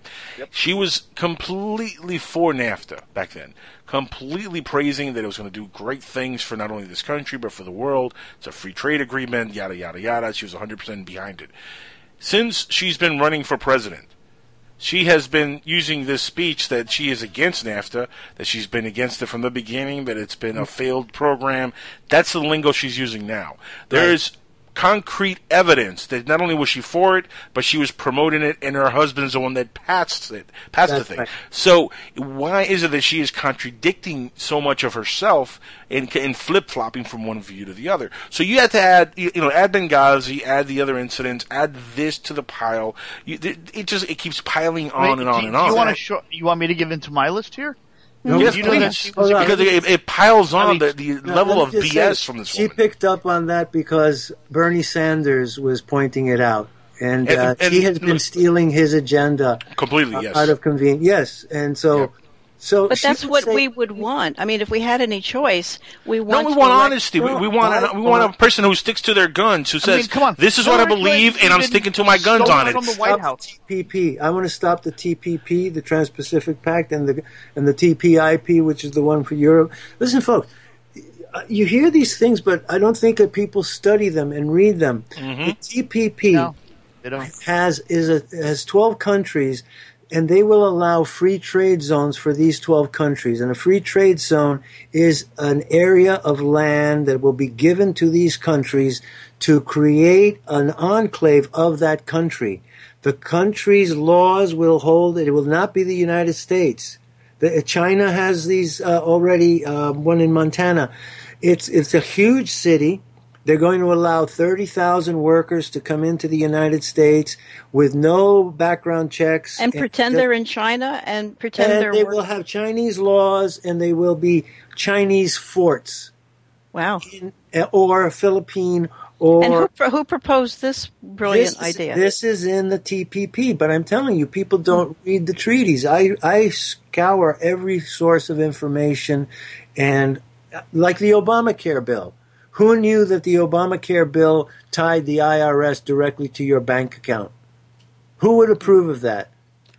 Who knew that the, the, the Obamacare bill has a section fi, uh, section five nineteen uh, say 519G that ties it to the Food and Drug Cosmetic Act 1996 for the development of the microchip, the famous uh, RFI RFID. You know what's sad, Robert? Most of the people in Congress don't know that because they passed that bill without even reading the damn thing. Oh, the the bill is con- look. The bill is unconstitutional. Completely. All, but isn't that the one they didn't even let them read it until like the day before? or the- No, no, the the bill was there. They could have read it. It was a They were thousand just like they were like it's a thousand pages. We don't really want to spend the time they reading this weren't thing. allowed to divulge what was in it. But who has the time to read a thousand pages except me? Because I knew it was important. I I smelled something really dirty in it. The secrecy about it, Mm-hmm. the the voluminous uh, chapters. But you know, as I went through it, I was looking, I was going through it with a fine tooth comb, and then I came across this little paragraph that said it was tied in to the Food and Drug Cosmetic Act of 1996, Section 519G. So I went and I looked up that act, and that deals with the development of uh, the RFID, the radio frequency identifier identification chip. Wow. And then don't forget that Hillary Clinton, during Bill Clinton's uh, first term, was pushing for the the uh, Hillary Care of that time, and she was pushing for the development of this chip, and she was using the ruse that it would help find lost children, and they went through the the test of the initial uh, radio frequency identifying chip, and they put it in a lot of dogs. So you could, oh, how sweet! You'll never lose your pet. Well, you lost your pet a year later when all these uh, tumors, cancers developed, and killed the animals because the thing is toxic. True story. So, yep. so all of this is look, friends. I see us under a tremendous onslaught that's been going on for 20 years, and it's a complete Longer. Longer, socialist, Robert. Much longer. Socialist communist takeover of the United States. It's a wolf in sheep's clothing. Honestly, I think this is going back from the 40s. I'm not even kidding. This is going back to right. to the World War II. When look, when the Nazis lost the war, quote unquote, that's where this communist uh, started. You know, socialism started taking over this country from that You're point absolutely right. You're on. So absolutely. it, none of this shocks me that, of what's going Listen. on. And if you want to hear um, something fantastic, G. Edward Griffin. uh huh. G. Edward Griffin as uh, YouTube videos. In 1984 85, he interviewed a KGB defector named Yuri Bezmenov. And Yuri Bezmenov told G. Edward Griffin the whole plan in 15 year sequences of how they were going to take over America. And the three phases were the first phase, demoralization. It would take 15 years of demoralization, then 15 years of destabilization, and then comes normalization. Normalization in their vocabulary was the communizing of the nation. And this was a pattern, a plan that they used in all of the countries that they subjugated. The demoralization of the United States began with the, the John F. Kennedy assassination the loss of faith, the loss of confidence, the, the befuddlement, the fooling of the public, the leading us then into the depressions of the Carter era. Then the social upheavals that came in the 80s and the 90s.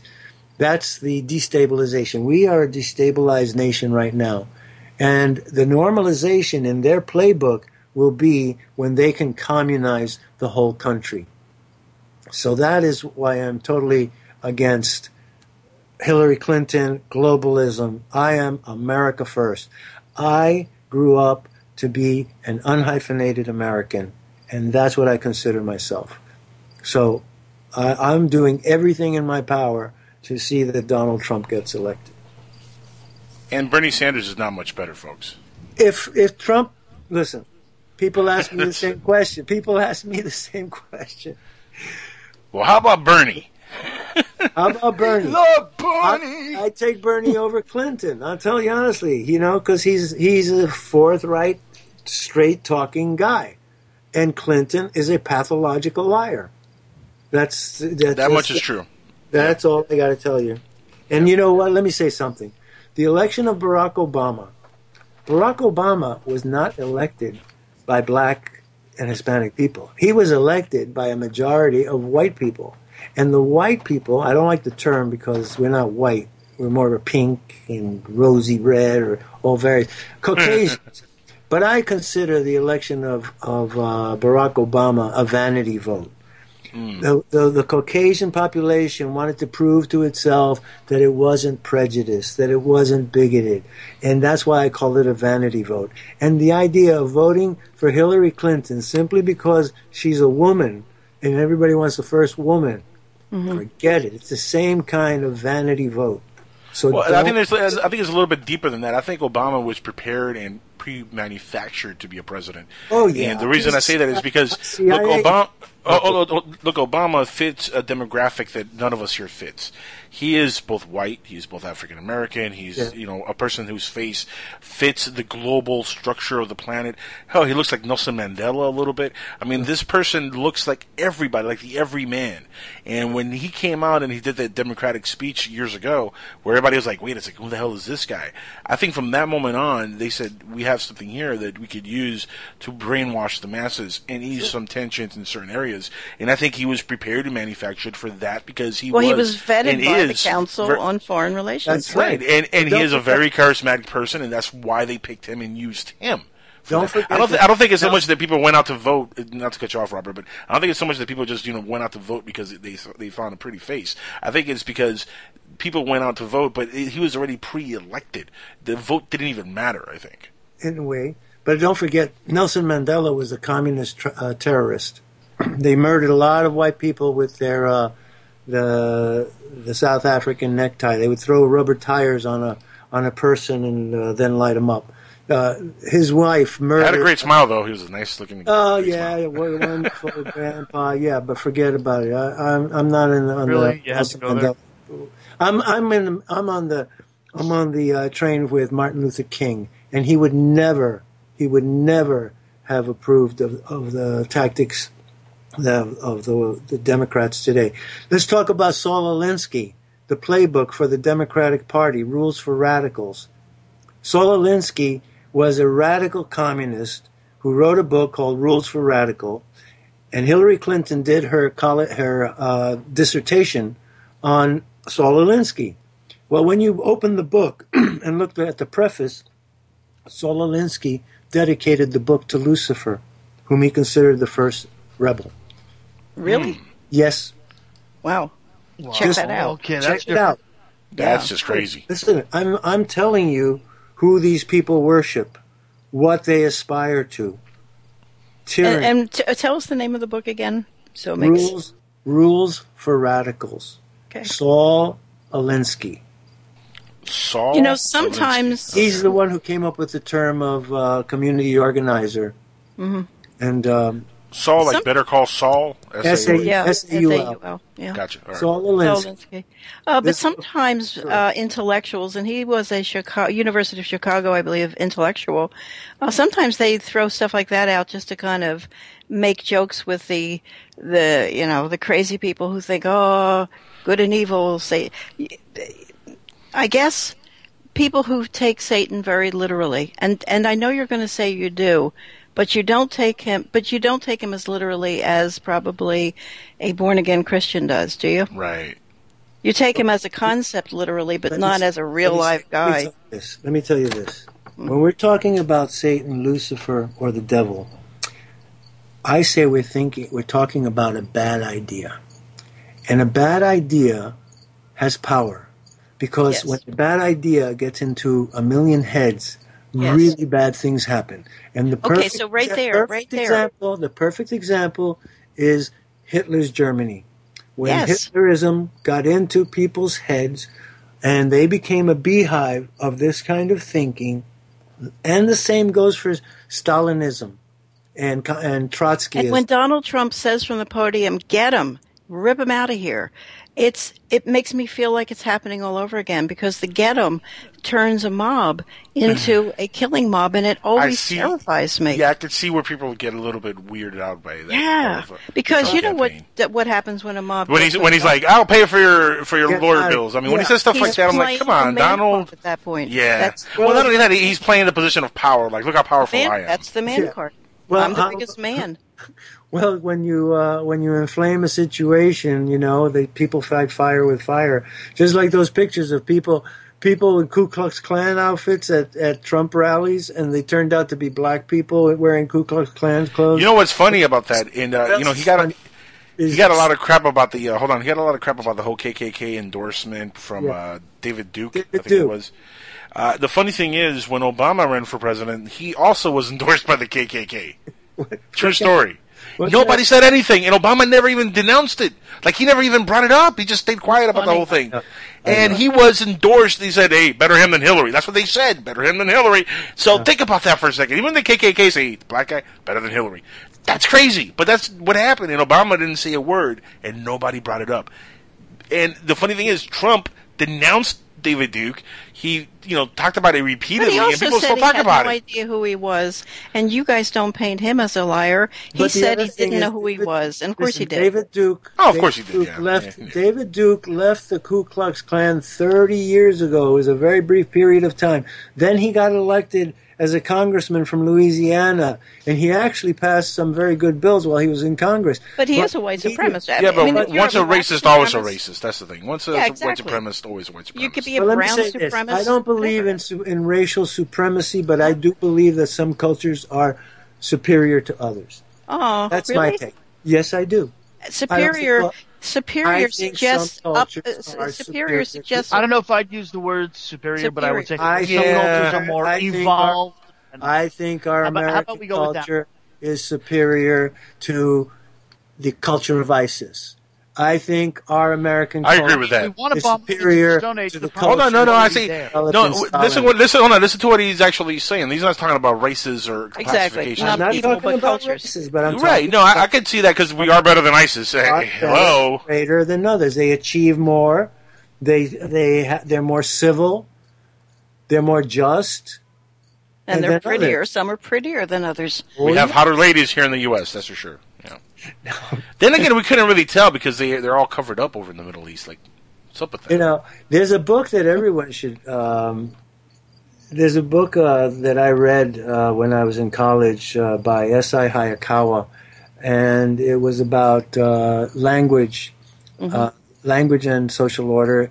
But uh, it was about how um, this was written by a Japanese uh, scholar who learned English and knew Japanese, and he pointed out that we are fooled uh, by the vocabulary and the use of uh, certain words which sound really great to all of us, like liberty, freedom, Non-fat.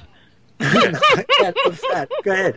But Diet. Each, each of those words means a different thing to each person who hears it. They each person has a different uh, def- personal definition of what liberty is, of what freedom is, uh, and he called them uh, high-level abstractions. Those words, of high-level high-level abstractions, as opposed to words that were really concrete. For example, words that describe a concrete object or a, a really clearly defined ideas. And he saw that the rhetoric of American politics is loaded with high level abstractions that a million people will hear and a million people will like, but a million people will have a million different definitions of, of a high level abstraction. Mm. So um, this is, isn't it great to be American? this is a great conversation. No, It we is. really, you know, people are afraid to speak out, to say their what they think. Uh, people have been cowed by political correctness into being afraid to say something controversial. That's very true. That's very true. You know, You know, and, and it's sad because Robert, it's become kind of like a, uh, it's become like a four-letter word to say that you're proud to be an American. Oh yeah, and, and you know what about white guilt? The the white guilt that has been dumped on the on the Caucasian uh, section of the population. That Yeah, but 400 years of slavery, they that one. everybody's uh, evil. hey, look, 400 years of slavery and the whole idea of reparations, where you know more than five. Today was the anniversary of Hiroshima, and Obama has just, uh, or or it's going to be within the day or so. That's in August, August August 6th and August 9th. A little earlier But he's already making propaganda to, to make himself the Prince of Peace again. No. August Mm-hmm. 6th, August 9th, that was Hiroshima and Nagasaki. But he's getting started early. But He I just- have white guilt. I have definitely have white guilt about that. I can't. I have white guilt about any kind of American Indian movie we see. I mean, it's kind of bred in the bone, you know, to feel bad about this bad stuff. I'm glad I'm not white. Well, you've been made to feel No bad, guilt. So bad We cannot judge the people of the past by the morals of the present. We've all been evolving. Um, the the see, slavery was a basic component of economic economic systems in the 18th and 19th century. It was a given. Even and the Bible teaches it. You see. Yeah, that's true. So- yeah. And they, they, these were things that they believed.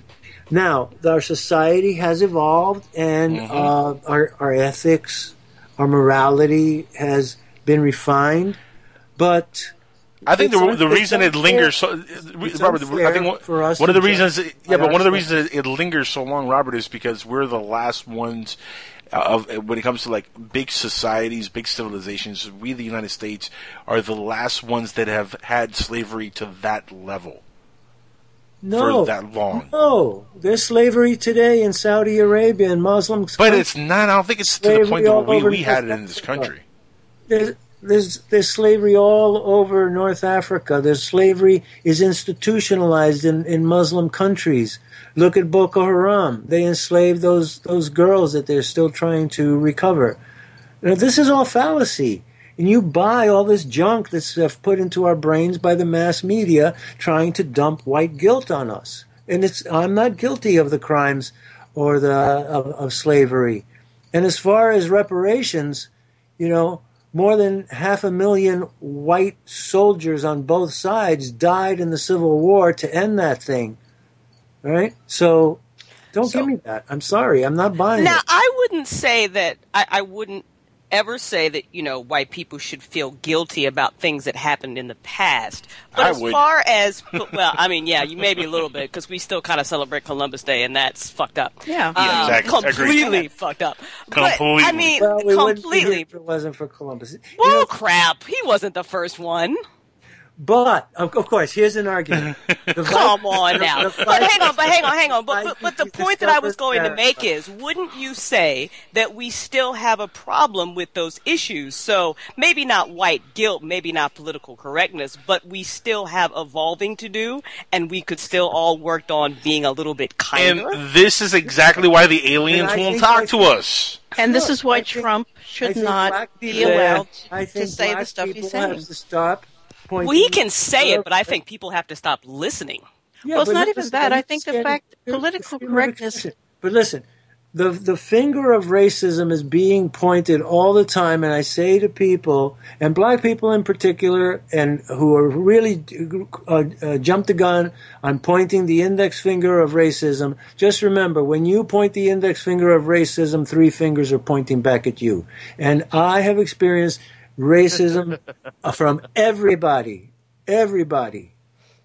And so no one's free of bias and no one's all guilty of racism. The the white population, the Caucasian population has worked to make black people equal.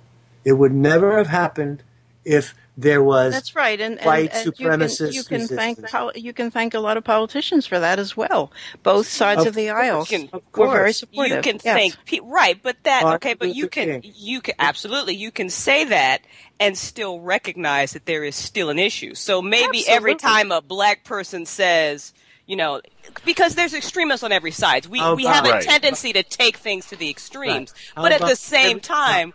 We can. I think you have to judge these based on their situations. Yeah. Like, did this? Like, was Black this true? Don't like the N word, but they love to say tidy whitey, Charlie, honky, Cracker. cracker. Okay, so no, but I you're- actually I like cracker myself. That's a good word. I like cracker too. That's a great word. But it's, I mean, you're making a generalization. It's the same thing. White people have the same terms for black people.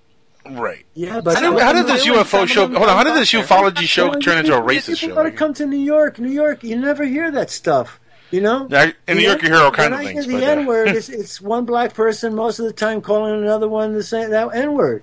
You know, so Or or or you have the or you have that brave white guy who hangs out with a bunch of black dudes and he's saying it to his friends because they're like it's not a big deal. You know what's funny though because I, look I hang out with multiracial people. I'm multiracial. I'm, I'm Latin. I live and, in uh, New York City, brother. and and exactly, and I see it all the time where you know the N word is thrown around by everybody, black, white, Hispanic. Doesn't like in in my growing up here in Florida, it didn't matter as much uh, raci- racially as it does in other parts of the country. I think uh, we weren't you know ever like picking fights with each other because somebody said, "Hey, my N word," you know, whatever. Yeah. It Right. was, it was, it was just one of those things that was just said by everybody, black and white and Latinos. It, it just it was universally used word. In fact, I didn't think it was a big deal as a kid growing up until I saw in a movie that somebody got shot over the N word. I was like, really? And then I started seeing things on the news, and I was like, really? It's a big deal. And then I started doing more research, and I grew up and I learned, you know, the the definition of that word and the hatred behind that word and what all that word brings when it's used. Which is, to be honest with you, is words like cracker and like honky are like you know playing in the playground compared to that word and what that word means and why it's such a hated word and why it should be eradicated from the English language. Uh, but to be fair, it is a word that everybody kind of uses universally at this point. Well, that's today. that's the solution since it It'll can't be never be eradicated. Just It'll use it universally, who cares? from The language, because there are too many people in there in their own race. You can't tell that people what not to say, thems- and you Yeah, can't tell can't. people who to like, that is and you can't tell is people that is what the main think. thing right there. Yep. You know, You know, Yep. it's it's not going to happen. It's about the intent behind when you use a word. I mean, because all right, so I consider right. myself a That's right. feminist, but I call my friends. I mean, I talk to my best friend. I'm like, "Hey, bitch, what's up?" You know. So it's it's it's about. I'm a, the I'm a male feminist too. I'm a male feminist, and I'm like, hey, bitch, what's up? And I get a different kind of view though when I. I My know. mother- I'm my mother sorry, used to say- Yeah, my it mother doesn't work the same. about about words. My mother used uh, said, and it's very true, and, and Crystal just uh, echoed it. It's the tone, not the tune. Mm-hmm. Like that gentleman about what 10, 15 years ago. Um, he was the president of a college, African American, and in a in a in a dissertation or in a speech, he used the word niggardly, which just simply means cheap. Doesn't mean anything racial, mm. and they forced him. I to beg to resign. differ because there's a stereotype about black people being kind of cheap with tipping. No, no, no, no. I, just- I don't have that. breaking down the walls and barriers for the facts. I mean, No, come I on. don't, I don't believe that at all. You're That's just stereotyped across the You have board. to- Have you ever hold on? Have you ever gone to lunch with your African American friends? I'm just saying. Yeah, I have. Look, Not mine. uh, here, here, here. I can tell you, I used to work on Bourbon Street, and I can tell you who are the worst tippers: doctors and African Americans. Don't tip. Gay men tip wonderfully. Yep, yep, this is true. That's it. Doctors will not tip you. Fuck them. Yep. Doctors will not. Yep. Hmm. African Americans Gay, don't tip well gay either. dudes, They don't. dude, they hold don't. on. I'm just Gay saying, dudes are the greatest people to actually, you know, do a transaction with in any kind of sales job, really, because they are happy that you treat when you treat them nice. They're the happiest people on Who, the planet. who were the best people? Gay Gay men. people. Gay Oh, men. gay men are Gay guys. fabulous. I, I, I tell you this much in my, in the car in the car business in the car business right I, I spent a long time in the car business know a little bit about this the best client I ever had was a gay male couple. Why? Because not only were they fabulous to work with they were very easy Fabulous. easy going um, they bought the car came back a week later with their lesbian friends who bought another car. They brought a, A parent Subaru. that bought a car and no, it wasn't a Subaru, but that was funny. but at the end, at the end of the year, I ended up selling. I, sell, I ended up selling six cars because of this one gay couple that I treated nicely. The Yeah. thing is, these folks are so used to being treated like shit that when somebody gets in, gets them in, they're just genuinely nice to people, and they just treat them like they're supposed to be treated because they're human beings for crying out loud, and you just treat them as a human being. They actually are very polite, and they reciprocate that, and they actually See, are very good very to deal with. gay. That's very gay of you, It well, is. thank you. And that should be a compliment. I want to say I be a I compliment. had no qualms about uh, flipping out that word because Obama revived and rehabilitated that word earlier this Yeah. year by flipping. Well, I'm still trying. So I'm still trying to get. president of the United States can say it. I can say it. Okay. I'm still trying to. I'm trying to get porch monkey uh, brought back. See, That's what and I'm it's trying to do. what you just said right there, Robert, that makes me really afraid for a Donald Trump presidency. Yeah. Because Yeah. because what Robert just said, if the president can say it, I can say it. Let me tell you guys something. I, Tell me about the Second Amendment. Preach on, You know, Crystal. let Preach me hang on. on. Let me tell you about a about Preach, a, Crystal, preach. incident preach. that I had in Florida. Okay, Preach, this is why, preach. as a as a as a short non-white person, I'm really afraid. I used to. We got two minutes tri- before break. Go ahead. I got preach. real quick. I used to host a trivia night at a bar down here in Port Orange. Okay, uh, it you know we do it live. I read out questions. I've got like ten teams. They're regulars. They always come to play, and there's this one asshole table. Okay, so they're shouting out answers very politely. I know how to talk to people. I go over there and I'm like, hey, you can't shout out the answers. I love it if you guys played. It's free to play. Blah blah blah. Old white man got in my face to the point I swear to God I thought he was going to hit me and cussed Wow. me out. And then on the way out called me a cunt and told me to make sure that I got my green card. Wow. Oh. Wow. That's the Yeah, You don't even look like an illegal immigrant. I, apparently, No. I do. I look like an illegal yeah, but immigrant. Political correctness can really come in handy when people are just shamed by bad behavior, and when they shame others by bad behavior, it's really a good thing. It really you know, is. I mean, seriously, if that if he had if he had lots of friends in the bar, Well, I, I would hope that somebody stood up for you. Uh, yes, yes, yes. they Ah. did. yeah, but picture picture after a Thank you. Trump rally, picture I'm the glad bar. hear that, because that's Right. the that's the other part of the of the story of the anecdote that you're telling. You you know, But not We to him. It wasn't to him. It was after he had left. People came up to me very quietly and said, "I hope you're okay." but No I can assure you, I can him. assure you, if it had gotten to that, If he had, so it's he's got to take Somebody- a I swing at jumped in. for, you know. I, I'm the that. kind of person that But it's not does- even about the after effect. It's about you, he, Donald Trump gives In a the moment. voice to people like that. Mm-hmm. I That, I I mean, don't- and that's really the problem that I have with him. You know, I, and I can appreciate that he's, you know, he doesn't, you know, he says it like it is. He's apparently saying what's on everybody's mind, which is kind of scary. But Yeah. that's the type of You know, there is a uh, there is a very very im- important. I was going to say there's a very important video on YouTube that was it's a testimonial by a black police officer in Arizona who went to a Trump rally expecting the worst. He got dressed normally and he went there with a sense of dread. I saw that. Yep. And the man tells you what it's really like. The media Yep. is editing tapes Mm-hmm. and uh, photoshopping photo pictures. Yeah, but but the media is not. The media puts his Only the camera right worst- on his talk. No, no, Nancy. I suggest you watch that say video. I saw. I saw the video I he's will. talking about. I will. All right, Just Okay. to watch it. And what we he got to take a quick. We got to take a quick commercial break. Keep that thought, uh, Robert. We'll be, Okay. we'll be right back, and Sure. right when we get back, we'll be able to uh, continue from there. 4,734 UFO sightings in 2007.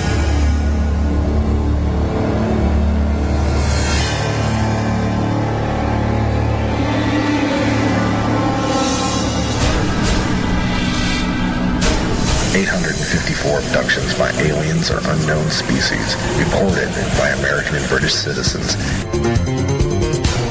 and hundreds more unreported in 2007. Suppressed information about collisions with passenger aircraft and UFOs that has been kept from the public knowledge for years, and only one trusted source of information from some of the top UFO researchers in the world. Exclusive information that cannot be found anywhere else on the planet. Trusted, connected, accurate. The UFOstore.com. Expand your personal library with fast shipping and instant downloadable information from the largest selection of UFO products on the internet by going to theufostore.com or call on the 24-hour, 7-day-a-week order line at 541-523-2630. The truth is out there, and the UFOstore.com has it. Now you can share the topics that drive the discussions of your favorite talk shows with TalkStream Live's topic driven talk radio. List and promote real time talk radio topics or post the topics that you want to hear. Hot topics are tweeted and retweeted and include simple click to listen audio links. The future of talk radio is topic driven talk radio. Available now at TalkStreamLive.com.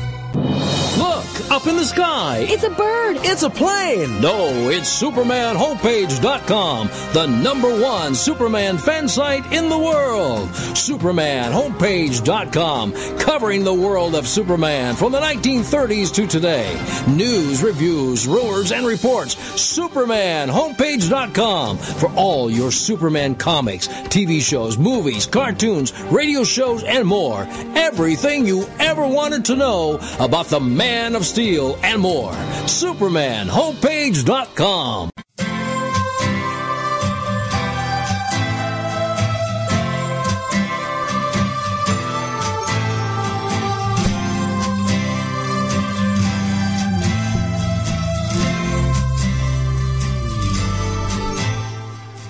All right, everybody, welcome back to Skywatchers Radio. With us as uh, we left off is Mr. Robert Morningstar, and we've been dealing with some controversial topics, to say the least.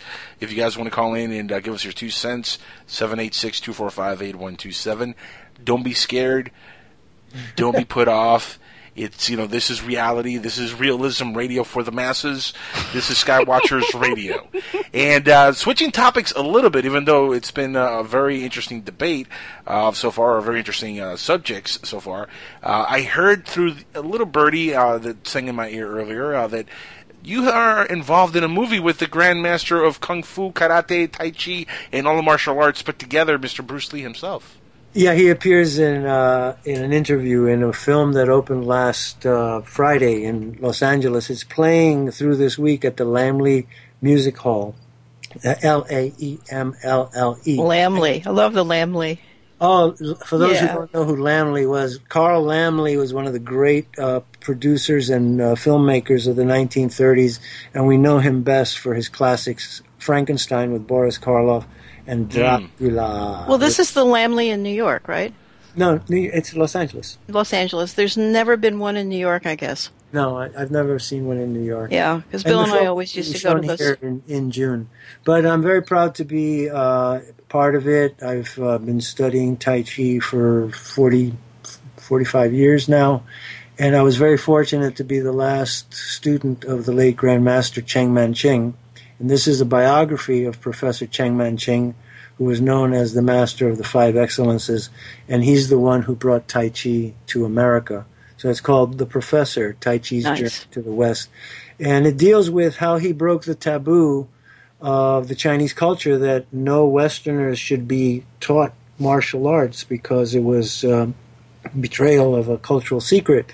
And the same thing happened with Bruce Lee. If you know the, if you see his films, the biographies of him, he had a lot of trouble with uh, traditional Chinese martial artists who felt he was betraying the culture by teaching Americans. And some of the Americans that he taught were James Coburn and my classmate Kareem Jabbar. I, went- I went Kareem to Abdul-Jabbar, yeah. I went to school with Kareem Abdul-Jabbar. You went to school with Kareem? No kidding. What? You lie. I'm not lying. You're making that. You're making it up. Don't tell the story. I went to Cross your finger and hope to. Hey, cross your heart and hope to die. I went to Power Memorial Academy, and I was about five foot eight. You know, when I was 15. Yeah, and he's like 20 foot tall, like that. and he was seven huge, foot one man. already. So he was he was uh, a junior when I was a freshman, and And this his original name was Lou Alcindor, wasn't Lou it? Alcindor, of course. We Yeah. all, all called him Lou. Hey, Lou, how you doing? So listen to this. We used to have to go through floors. It was seven, uh, seven uh, six-story building, and the classrooms were from the second floor to the fifth floor. So we used to have to go shuttling between floors to change classes. And one year, his schedule and my schedule were really just in sync. You know, he had to come down as I had to go up, or vice versa. And then I would be going hustling to class, and I'd open the door and walk through, and I'd see a belt buckle in front of my head. and I'd I'd, give- Just I'd like a girl. Stra- I'd look straight up, and then there'd be Lou looking down at me, and he'd always give me this look like, "Come on, kid." I'm seven foot one. You're five foot eight. Who do you think ought to move out of the way? okay, I'll Excellent logic.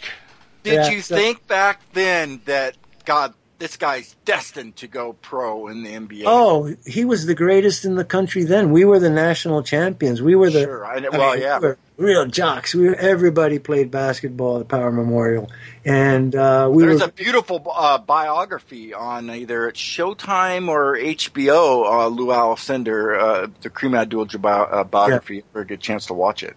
While I'm at it, I really want to. I want to say I, I cherish my years at Power Memorial Academy, and I f- thank God that his coach at Power was my coach, and he ingrained in us a, a dedication and a love uh, of athleticism and physical discipline that is still carrying me to this day. And his name was Jack Donohue, and he became the uh, the coach after after Lou graduated. Jack Donohue became the coach at Holy Cross College, and then about ten years later, I was watching the Olympics, and the Canadian national Olympic uh, team was playing, and Jack Donohue was their was their coach, and I was thrilled. And I said to everybody, "Hey, everybody, that's Jack Donohue. He was my coach in high school, and I can tell you something about every player on that basketball team. They're all wearing two pairs of socks, and the inner sock is a white cotton sock, because when the first day that I went into gym." uh, at Power Memorial. Jack Donohue was my coach, and he said, "Gentlemen, this is your first class. You're here to learn uh, athletics, but I'm going to require one thing: do not come to class unless you're wearing two pairs of socks, and the inner sock has to be a cotton tube sock." And he went, "What? Two pairs of socks? That's what is that?" He said, "Gentlemen." I have taught basketball for 20 years and I have seen men get blisters and blood poisoning wearing a colored sock. The blister breaks, the ink runs, it gets infected. You wear two pairs of socks and you will never have a corn, you will never have a blister because when the stop and go skidding happens, the socks will take the abrasion and not your foot. And Mm. ever since that day, I have worn two pairs of socks and I'm wearing them. Robert, uh, real quick, we've had a question from the chat room, and we've had it for a while, and I promised that I'd get it in. The question was, that, do you think the USA is a breakaway civilization? I think the USA has a breakaway civilization, and we are the first tier uh, breakaway civilization, and we're the second tier. We get the stuff 10 years behind, you know? That's what I believe.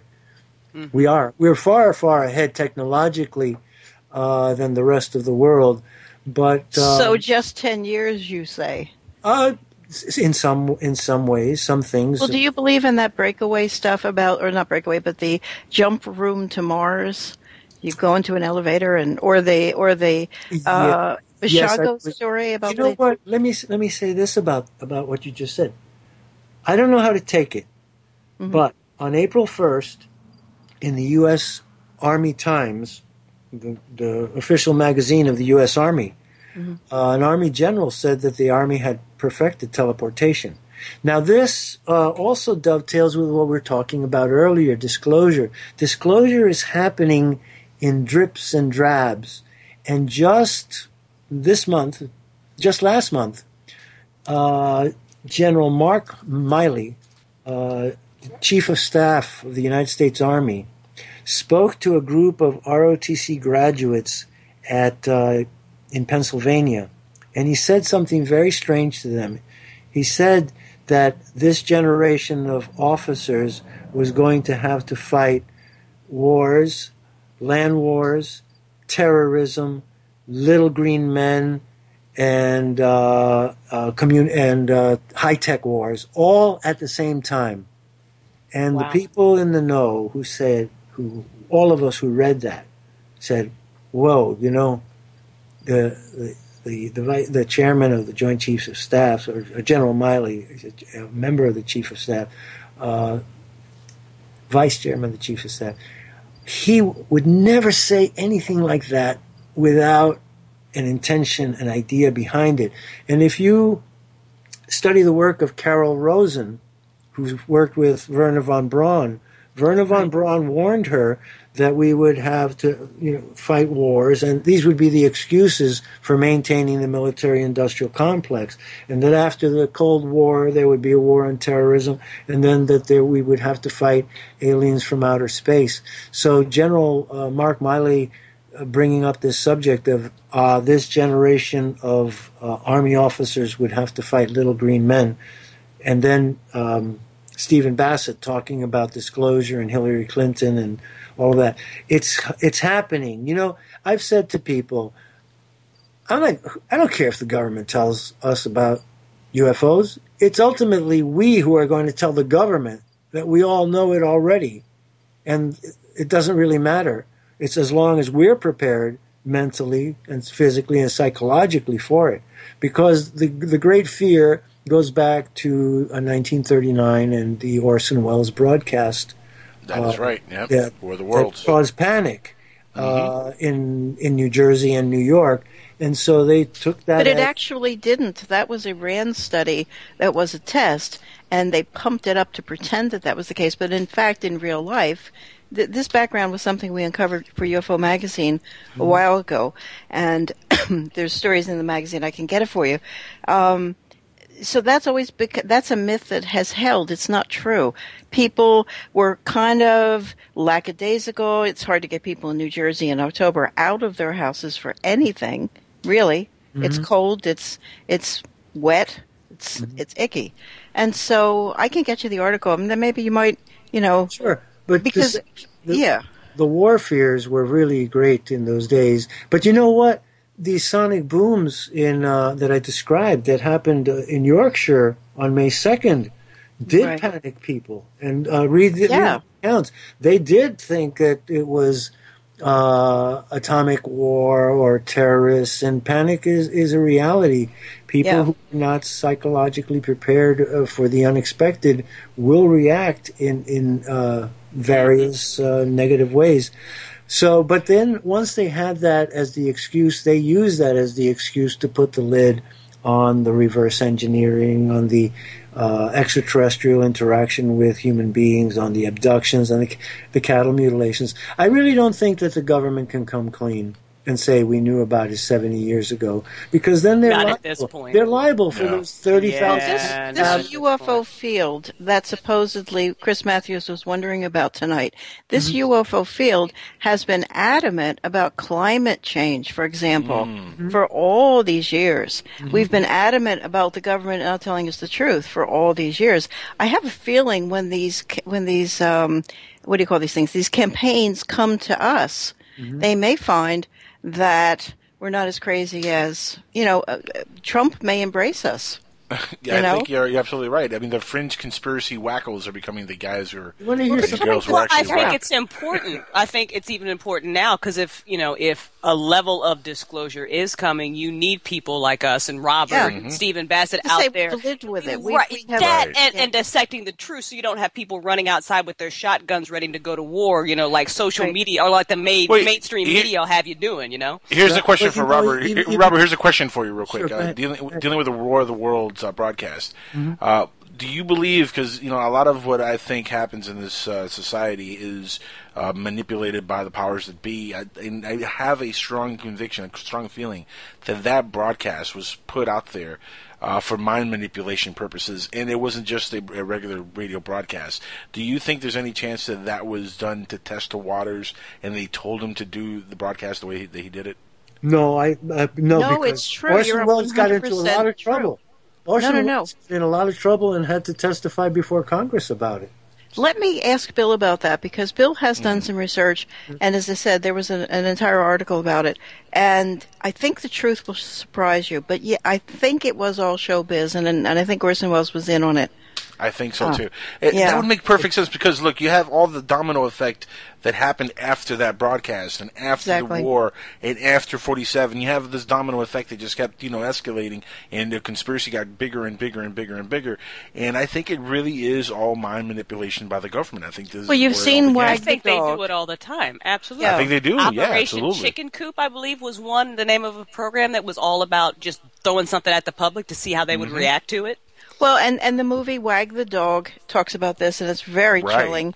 And then there's the whole, uh, you know, that we know that there was a whole faked stuff with a baby in a in a you know in a bassinet or something in a war zone, and we all thought, oh my god, you know.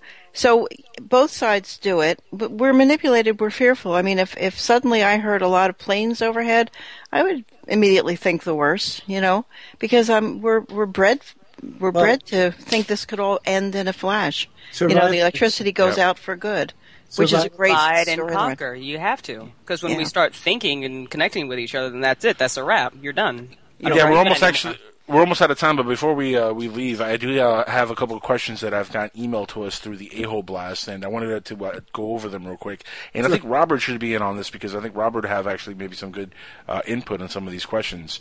Uh, one here is from a gentleman named Peter. He wants to know how far do you think the cover up to Roswell goes, and do you think that was an actual alien uh, crash? Yes, I Robert, know. you a wanna take that? I know a lady. As a matter of fact, I know a lady who knew his son, General Twining. General Twining was the the army general in charge of the investigation, and she was friends of the family, and uh, knew his son.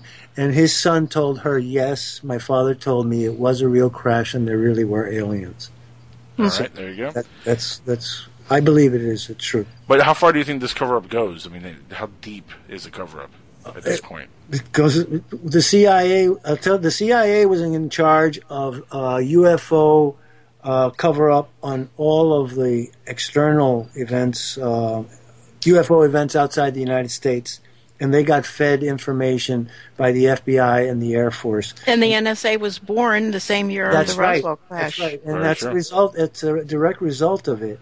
But they had to keep a lid because science would uh, be crippled. You know, science is. If you read the Brookings Institute uh, report, the Brookings report on uh, the peaceful uses of outer space, they determined that if we found uh, an- evidence of alien uh, existence on the moon, either in the past or current activity, that we shouldn't tell. They shouldn't tell the the public because it would destabilize science. They said that scientists would be so depressed. Uh, No, I- I've heard that, yeah, catching yeah. up of catching up with a civilization that It's was true. 200, 300 years ahead But this of is us. just a theory, though, right? I No, would I- buy I that. Science. It's their is the- it's their theory about what would happen to scientists. No, it would just Uh, science. But it doesn't say there was stuff on the moon. Whereas in the at the back of the Corso book, I believe, is reprinted the entire Project Horizon, which was in the fifties. Uh, we were going to build a base on the moon. We were set to go. An army moon base, yes. And they- Yeah. who says who says we haven't? Exactly. I do believe Who says we haven't? And. I feel I I- I think so, too. Of it. Iron Um, Sky. M- I- Another question It was a here fun- for it's the a uh, fun, fun movie. It's a Another fun. question here for the a-hole blast we have from Larry. He wants to know uh, whatever happened to the Romanek case. Uh, is there any? Uh, has there been any follow up to the uh, Romanek case? And I don't think he means the actual alien in the window. I think he means the actual child pornography case. Anybody know anything about what's going on with Romanek? No, it just Got it no just idea. died in the press. I think I think that was just to discredit the whole the whole Romanek uh, UFO experience. You know that that happens, and it's also a way of silencing other people. You know the threat. So I don't know much about it. I didn't hear any more after I heard about the arrest. And I, th- I think it's a little bit more than that. When he uh, supposedly confronted the police, and the police took him over to where his wife was, he was like, "Oh, they hear about that child pornography stuff on the computers again," and he just had a bunch of child pornography. I, I don't know that whole case is, you know, it's.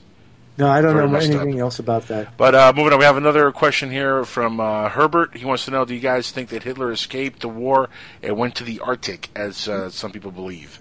I want to say that the other night I was on a program and the and the uh, host started reading the FBI memo, and I had to smile because I found that memo a year and a half ago, and I broke the story on uh, Coast to Coast with George Noory. The, Oh, guy, the, yeah. the, the the FBI received a letter from an Argentine citizen in great detail saying that he had been hired to pack a mule train and meet some Germans off uh, two submarines that landed off the coast of Argentina, that they trekked inland for, to a safe house for 10 days, and that Hitler and Eva Braun and 50 other Germans were, were there, and uh, he did survive. Then, remember that they talked about having found the bodies, burnt bodies in, in, in the bunker? Uh huh. Well, the skull was taken by the Russians. The Russians seized the corpses and the bodies and they sent them to Moscow. And in 1997, the skull that was purported to be the skull of Adolf Hitler with the bullet hole in it was uh, tested by the Russians and it turned out to be the skull of a woman. So No kidding. Yeah, so there was a great, great dread because you know people. You know that's interesting. Hold on, that's interesting that it, it might have been a woman's body masquerading as Hitler because he did have a micro penis, so you can never tell. I don't know about that. I don't really. I don't. No, do- this is no. I'm not even kidding. This is not even me trying to make a joke. This is an Oh. actual true story. How do you know Uh, he had a Google it. How do you know? I I wasn't there when they showed it, Oh, you know, I to the you world. else? Can I tell you Google this. this Google this. This is an actual fact. Supposedly he had a micro penis. Go Well, ahead. listen, that's not important, but this is.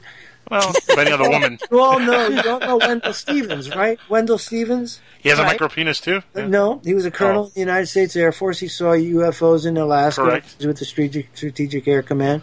He wrote a book on Billy Meier, uh, Uh-huh. it- it- extraterrestrials from the Pleiades.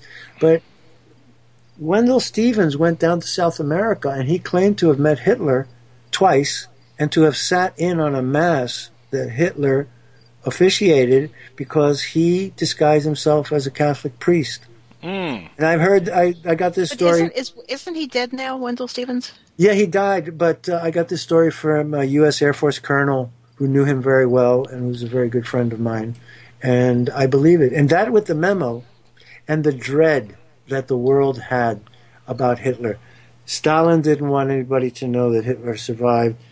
Uh, Truman didn't want anybody because people would consider that we didn't win the war. If we didn't get Hitler, we didn't really win the war. That's and correct. Apparently, and with the operation, with the spinner, you know, uh, up uh, the Odessa file. If you see the movie, you'll understand. The Odessa file tells how Martin Bormann and the rest of the Nazis got tremendous amount of money uh, into Argentina. Tremendous amount of technology was uh, delivered there and to Antarctica by submarines. And the UFOs that were overflying the United States may have been German and reptilian craft because um, I recently uh, watched a program with um, William Tompkins, and he's an old timer that goes who goes back to the 1940s, and he was with the army, and he saw the documents.